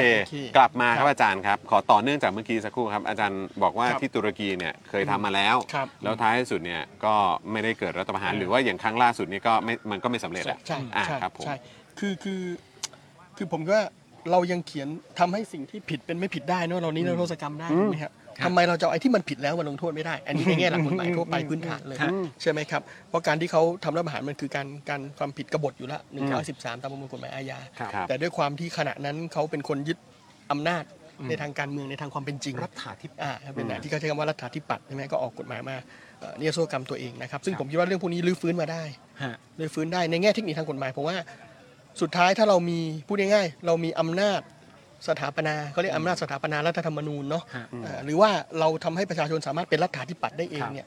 ผมว่าในแง่เทคนิคทางกฎหมายมันสามารถเขียนได้อยู่แล้ว ฮะ ส่วนที่เหลือเป็นเรื่องทางการเมืองมากกว่าว่า ครับผม เราจะนำไปสู่จุดนั้นได้แค่ไหน อืม โอเค แล้วเอ่อขอเพิ่มเติมนิดนึงคือ อันนี้เรามักจะพูดถึงคนที่ทำเนอะ ครับ ซึ่งคนที่ทำเนี่ยอ่ะอย่างล่าสุดเนี่ยก็มีคนยกมือแล้ว อ่า บอกว่าผมเนี่ย ยกมือยอมทำรับแล้ว เออ ยิ้มด้วยรู้สึกยิ้ ยิ้ม ม ด้ ด้ ว วย ย เออ ภาค แต่ ภูมิ ว่า ใจนะ แต่ว่าความเป็นความเป็นจริงแล้ว เวลานับกันจริงๆเนี่ยมันต้องนับเป็นคณะหรือว่านับเป็นบุคคลครับ คือหมายว่าคือทั้ง ทั้งองค์ ร่ว คาพยพ หรือเปล่าเลย หรือว่าแค่เฉพาะคนที่นั่งตรงกลางทุบโต๊ะคนเดียว ถ้า ครับ ถ้า ผม พูดถึงในแง่ของกฎหมาย ครับ กฎหมายอาญาที่เอาคนมาลงลงโทษความผิดเนยฮะ ครับ โดยหลักคือคณะผู้ก่อการ อืม อ่าสี่คนห้าคนที่คุยร่วมกันนี่นะฮะ ครับ ส่วนนายทหารที่ออกมาเป็นลำดับข้างล่างที่เอารถถังเอาอะไรออกมาอย่างเงี้ยผมก็อันนี้เขาทำตามคำสั่ง อืม เอ่อผู้บังคับบัญชาเนาะ ครับ นะครับอันนั้นคงคงอาจจะไปเอาผิดฐานผู้กระทำความผิดโดยตรง ไม่ ไม่ ได้ ได้ ฮะ อ่าแต่อาจจะเป็นผู้สนับสนุนหรืออะไรยังไงก็ โอ อาจ เค จะเป็นอีกส่วนหนึ่ง อืมหัวข้อ แ มันจะต่างกัน อ่แต่คนที่คนต้องรับผิดคือคณะรัฐประหารเอ่อสี่ห้าคนตรงนั้นละ ครับผม ที่เป็นผู้กระทำความผิด ซึ่งเป็นความผิดฐานกบฏ ฮะ ครับ อาจารย์มีมีอะไรในใจ เพราะว่าตามที่อาจารย์พูดมันน่าสนใจมากคือในเชิงเทคนิคอ่ะ ครับ มันทำได้ ใช่ ซึ่งในข้อนี้เราก็ชุ่มชื่นใจว่าโอเค ครับ อย่างน้อยเรารู้ในเชิงที่มันทำได้ ใช่ แต่อาจารย์บอกว่าอันที่ยิ่งใหญ่และสำคัญกว่าก็คือว่าเจตนารมณ์ของการเมือง ว่าเรา ครับ จะดึงจุดนั้นมาทำกฎหมายได้จริง ๆ หรือเปล่า ครับ มันควรจะต้องมีอะไรเกิดขึ้นมันถึงจะทำได้ ความคือเราต้องยอมรับอ่ะเนอะว่าเขามีรถถังอยู่ อืม เขาคุมอำนาจรัฐ เขามี ถูกไห ปืนอยู่ ครับเขาเขียนกติกาประเทศใหม่ ครับ ที่เป็นประโยชน์กับกับกับคนทำรัฐประหารเอ ฮะ งนั้นโอกาสที่เราจะไปถึงจุดนั้น ความกังวลของผมคือ เรามองไม่เห็นทางที่จะไปสู่จุดนั้น โดยไม่เสียเลือดเสียเนื้อ อืม อนั่นคือความน่ากังวล อ่าโอเค ใช่ไหมครับ โอเค ทีนี้เราจะออกมาเรียกร้อง มันก็เราก็ไม่รู้จุดหมายปลายทางนะมันจะเป็นยังไงนี่นะฮะ ฮะฮะ ครับ อืม ครับ โอเค ผมว่าความน่ากลัวมันอยู่ตรงนั้นมากกว่า ครับผม ครับ โอเค แต่ว่าข้อสำคัญคือเรารู้ไว้ก่อนว่าในเชิงเทคนิ เทคนิคทาง ทำได้ ทำได้ มันทำได้ ทำได้ แล้วอย่างที่อาจารย์บอกมันควรจะทำให้เห็นกันสักครั้งหนึ่ง อืม ให้มันเป็นเยี่ยงอย่าง ใช่ อืม นะ ใช่ อืม เฮ้ย ครับนะฮะอ่ะโอเคครับผมโอ้โหขอบคุณอาจารย์มา ค ก รับขอบคุณครับ ขอบคุณครับ ข ข อ อ บบ คุ คุณ ณ ค จ รับ ริงๆอีกครั้งฮะ ขอบคุณครับ เพราะว่า เพราะว่าต้องให้อาจารย์พักก่อน อาจารย์พักก่อน ขอบคุณครับขอบคุณครับผ โอ้ ม โหมันเป็นรายการอะไรตามใจตัวเองเนี่ย ตามใจตัวเองจริงตามใจตัวเองจริงเออแต่ก็ อ่ะ ดีครับดีฮะเอ ดี อ ครับ เพราะว่าคุณผู้ชมนี่ก็ได้ได้ฟังมุมมองนะครับ ทั้งจากพี่น้องชาวใต้ ครับ นะครับชาวหาดใหญ่เองนะครับ แล้วก็เอ่อได้คุยกับอาจารย์ ฮะ นะครับอาจารย์อาจารย์หยุ่นด้วยนะค ค รั รับ บ แล้วก็ ผม น้องๆด้วย วันนี้ผมว่ามันดีนะ ดี ผ ฟิ ม ล ดีใจ ช จัง อบ เลย มาก ที่เรา มี ออก ความ มาข้าง สุ น ข อกคือฟิลดีนี่คือคำตอบการพูดคุยเ การอยู่ข้างนอก การอยู่ข้างนอกเนี่ยมันดีดีๆแล้วก็บรรยากาศตรงนี้มันก็ดีเหลือเกินนะครับ นี่คุณผู้ชมคนเขายังไม่กลับกันเลยนะ ใช่ เพราะว่ามัน เนี่ยคุณผู้ชม ยังค่อนข้างมีแสงสว่างอยู่เลยอ่ะ เออใช่ครับ อาจจะไม่สว่างมากแต่มันก็เนี่ยคนวิ่งก็ยังวิ่งกันอยู่เลยนะฮะ ใช่ครับผม เป็นสถานที่ที่แจ๋วมาก รถมีแบบจุดไฟอะไรกันตรงนี้ด้วย ดีครับบรรยากาศดี สวยงามสวยงาม นะครับ ก็แปลว่ายังสามารถออกกำลังกายกันได้อยู่เรื่อย ใช่นี่ยังวิ่งอยู่เลย ๆสุดจริง ๆ สุดจริงๆอ้าวเดี๋ยวขอดูคอมเมนต์ทิ้งท้ายกันหน่อยแล้วกันเนาะ ได้คุณต้องดูเลยเพราะแบตผมหมดแล้ว อ่าโอเคโอเคนะครับ เออ แล้วก็อีกอันหนึงนะครับคุณผู้ชมเออพี่พี่ออมขอเอ่อในกระเป๋าจอมันจะมีไอ้ที่ชาร์จสำรองอยู่เปิดเลยเปิดเลยเปิดเลยที่ชาร์จสำรองเออนะครับ อีกเรื่องหนึ่งนะคุณผู้ชมขอทิ้งท้ายอีกหน่อย ครับ นะครับ อ่านี่ก็ได้เออขอบคุณครับ อีกอันหนึงที่อยากจะฝากคุณผู้ชมด้วยนิดนึงช่วยกันส่งเสียงกันในโซเชียลมีเดียหน่อยนะครับ มันเป็นประเด็นที่ผมมันสะเทือนใจมากอะ อืม แล้วก็โกรธเอาตรงๆ คือ โอ้ โดยส่วนตัวคือโกรธแค้นมากเลยแหละ เข้าใจ นะครับ ก็คือประเด็นที่ ทางไทยเราเนี่ยนะครับ เจ้าหน้าที่ของไทยเราเนี่ยนะครับ ครับผม ส่ง 3 ฝ่ายต่อต้านให้เผด็จการทหารนะครับ ซึ่งทางรัฐบาลเงาของเมียนมาเนี่ยเขาก็บอกว่ามันมีโอกาสสูงมากๆนะครับ ที่พวกเขาเหล่านี้เนี่ยจะถูกสังหาร ก็ส่งกลับไปตาย ซึ่งตอนนี้มันก็มีภาพออกมาแล้ว ถ้าเราสังเกตภาพที่เหมือนเป็นภาพที่ทางการไทยอ่ะปล่อยออกมา อืม ที่เป็น 3 คนยืนอยู่อ่ะแม้ว่าเขาจะเซ็นเซอร์หน้าไว้ปิดหน้าไว้เนี่ย อืม แต่ถ้าเราสังเกตมันจะมีเราจะเห็นภาพของหนึ่งคนที่มีรอยสักอยู่ที่ขาทั้งสองข้าง อืม ใช่ไหมครับ แล้วล่าสุดเนี่ยคุณพลอยนะครับเอ่อจากทาง Today เอ่อจากทาง Today ใช่ไหมครับ แล้วก็สื่ออื่นๆด้วยเหมือนกัน เข้าใจว่าสื่อของเมียนมาก็ลงกันเยอะมาก ก็คือมีภาพนะครับของคนบุกกลุ่มบุคคลดังกล่าวทั้ง 3 คนเนี่ยนะครับ อย่างน้อยก็มีคนหนึ่งครับที่ชัดเจนว่าที่มีรอยสักแบบเดียวกันเลยกับภาพ ที่เราเห็น ที่เราเห็นจากฝั่งทางการไทยเนี่ย อืม นะครับมันมันออกมาแล้ว อืม นะครับว่าเขาโดนจับแล้วก็ข้อความที่มันประกอบกับไอ้โพสต์นั้นเนี่ยมันก็น่าสะเทือนใจ เพราะเหมือนเหมือนประมาณว่า ก็เตรียมตัวจะไปถึงจุดจบเขาอะ อืมอืม ซึ่งมันแบบ มันมันน่าโกรธแค้น มันน่า จ โกร ง ธ ๆ แค้นมากนะครับคุณผู้ชมครับ นะครับ มันรู้ อันี้ อยู่ คือ แล้ว ขึ้น อะ อยู่ใช่ไหมขึ้นอยู่ แต่ ใช่ไหม แค่พี่ปันลงมาได้ไหมพี่ อ๋อได้ เใช่อ่าใช่เออนั่นแหละครับก็นั่นแหละฮะก็คือผมเลยเอ่อทางพวกเราเองเนี่ยก็นำเสนอเรื่องพวกนี้กันอยู่แล้วนะครับนะฮะแต่ว่าก็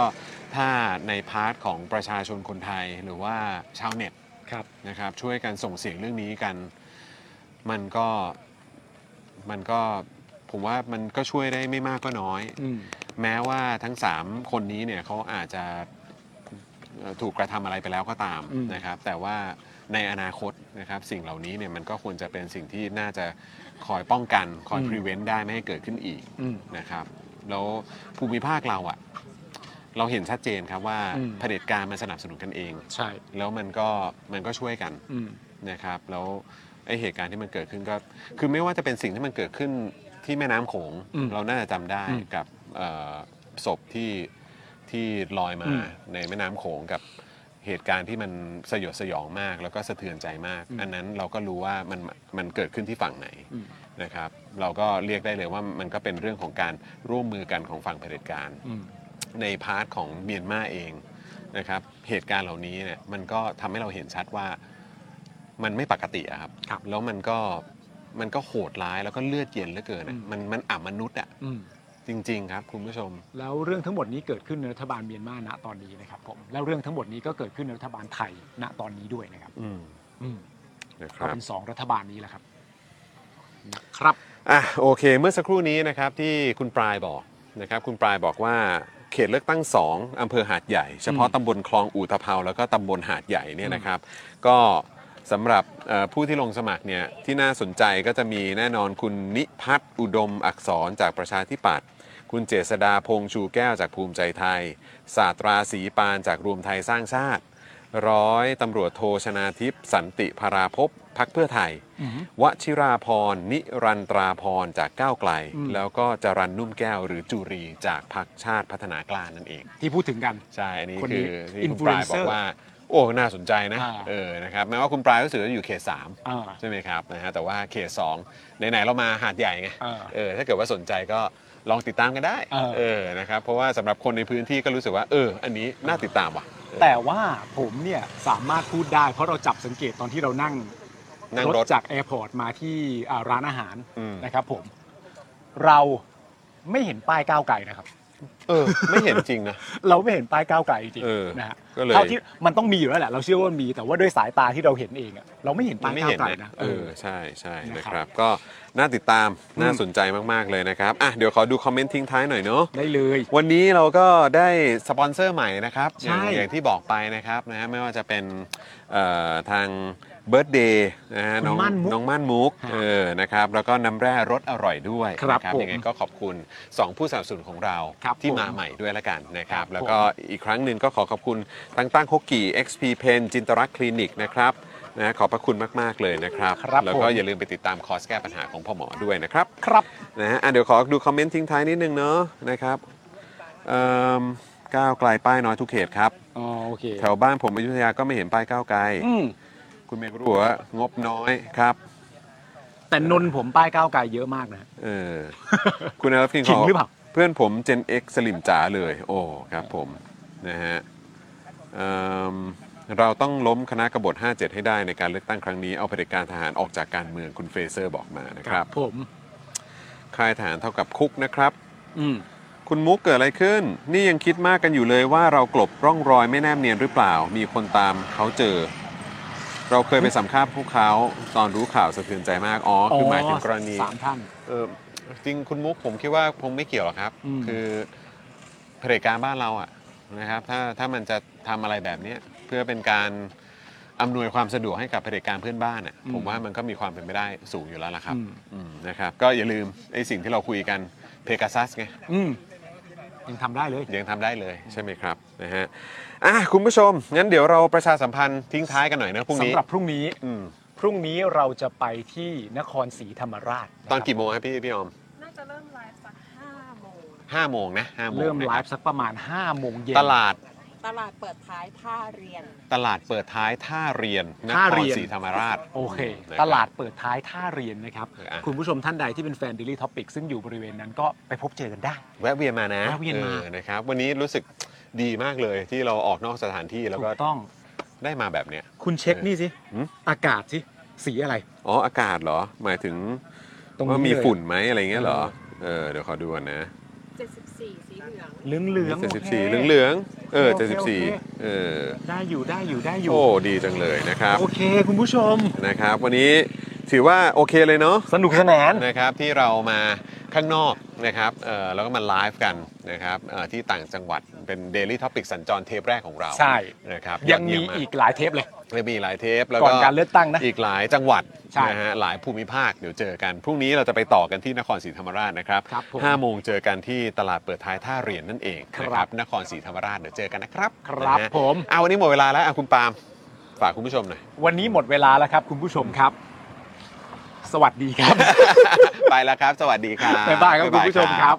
สำหรับเจ้าของเพจนะครับที่ยิงโฆษณาแล้วค่าโฆษณาแพง ค่าโฆษณาสูงสูงๆนะครับลองเอาคอร์สนี้ไปประยุกต์ใช้ได้ ตอนแรกเนี่ยผมก็ไม่คิดเหมือนกัน ว่ามันจะใช้กับการยิงโฆษณาได้นะครับคือจริงๆ แล้วความตั้งใจจริงผมอะผมแค่อยากจะทำคอร์สที่วิเคราะห์พฤติกรรมของผู้ใช้งานนะครับในโซเชียลมีเดียเฉยๆนะฮะเพื่อให้ได้ออร์แกนิกริชที่เพิ่มมากขึ้นนะครับแต่ ดันมี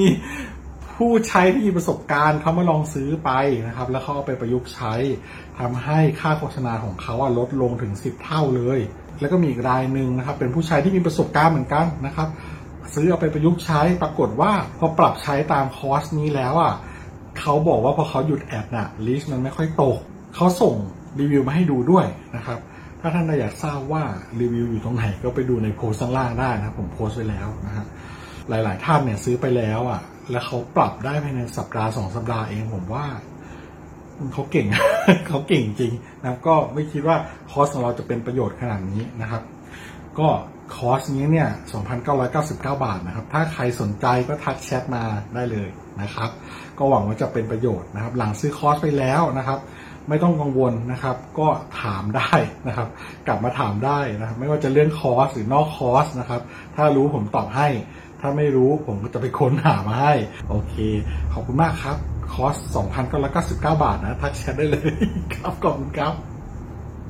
อยากจะเชิญชวนคุณผู้ชมนะคะ มาเป็นซัพพอร์ตเตอร์ให้กับช่องสป็อคดาของเราค่ะ ตอนเนี้ยทำง่ายมาก แค่คุณผู้ชมนะครับ กดดอกจันนะครับ แล้วก็ตามด้วยเบอร์ที่ขึ้นอยู่ตรงนี้ แล้วก็กดโทรออก หรือกดโทรออกข้างล่างนี้เลยก็ได้นะครับ แค่นี้เนี่ยคุณก็สามารถเป็นซัพพอร์ตเตอร์ให้กับพวกเราแบบรายเดือนได้เลยนะครับ ผ่านเบอร์โทรศัพท์มือถือนั่นเองครับ เราต้องการซัพพอร์ตเตอร์ผู้สนับสนุนเท่าไหร่นะครับ 15,000 คน ตอนนี้เรามีซัพพอร์ตเตอร์ 5,000 คน ใช่ ซึ่งก็ได้บอกความต้องการนี้ไปเมื่อประมาณปีกว่าๆที่แล้วแล้ว เราก็พยายามกันนะครับ เรื่อยๆเรื่อยๆเป็นหมื่นสามครับ ตอนนี้เหลือ 5,000นะครับ ไม่เป็นไร ครับ เรายังสู้ต่อครับ อีก 1 0,000 คน อีก 1 ะครับ 0,000 คนเท่านั้นเอง ใช่ ใช่ก็คือเราก็พยายามจะทำให้ง่ายที่สุดนะคะ สะดวกที่สุดสำหรับคุณผู้ชมนะคะ บางทีเนี่ยอาจจะแบบว่าเออไปสมัครเป็นส ซัพพอร์ตเตอร์ไปทำอะไรคือแบบมันกดหลายลิงก์ ใช่ มันวุ่นวายใช่ไหม ใช่ มันบางทีแบบว่ามันไม่ค่อยแน่ใจว่าทำยังไง แต่ว่าอันเนี้ยคือง่ายมากที่สุดเลย แล้วก็ท่านใดที่สมัครแล้วนะครับ ก็สามารถไปติดตามคอนเทนต์ Exclusive นะครับ ได้ที่ Facebook Page Spoke Dark Supporter ได้เลย แล้วก็สำหรับ Supporter ท่านใดที่เป็นผู้สนับสนุนอยู่แล้วทาง YouTube หรือ Facebook นะครับ ก็สามารถทักแชทเข้าไป บอกว่าเป็น Supporter อยู่แล้วอยากเข้ากลุ่มลับ Exclusive สำหรับผู้สนับสนุนเท่านั้นนะครับ รีบสมัคร แล้วก็รีบทักแชทกันไปได้เลยนะครับ มากันเยอะๆนะคะ สมัครกันเลยครับผม อีกหนึ่งหมื่นคนจะถึงเป้าแล้ว มาสนับสนุนพวกเรากัน เย้ Daily t o p i c กกับจอห์นวินยู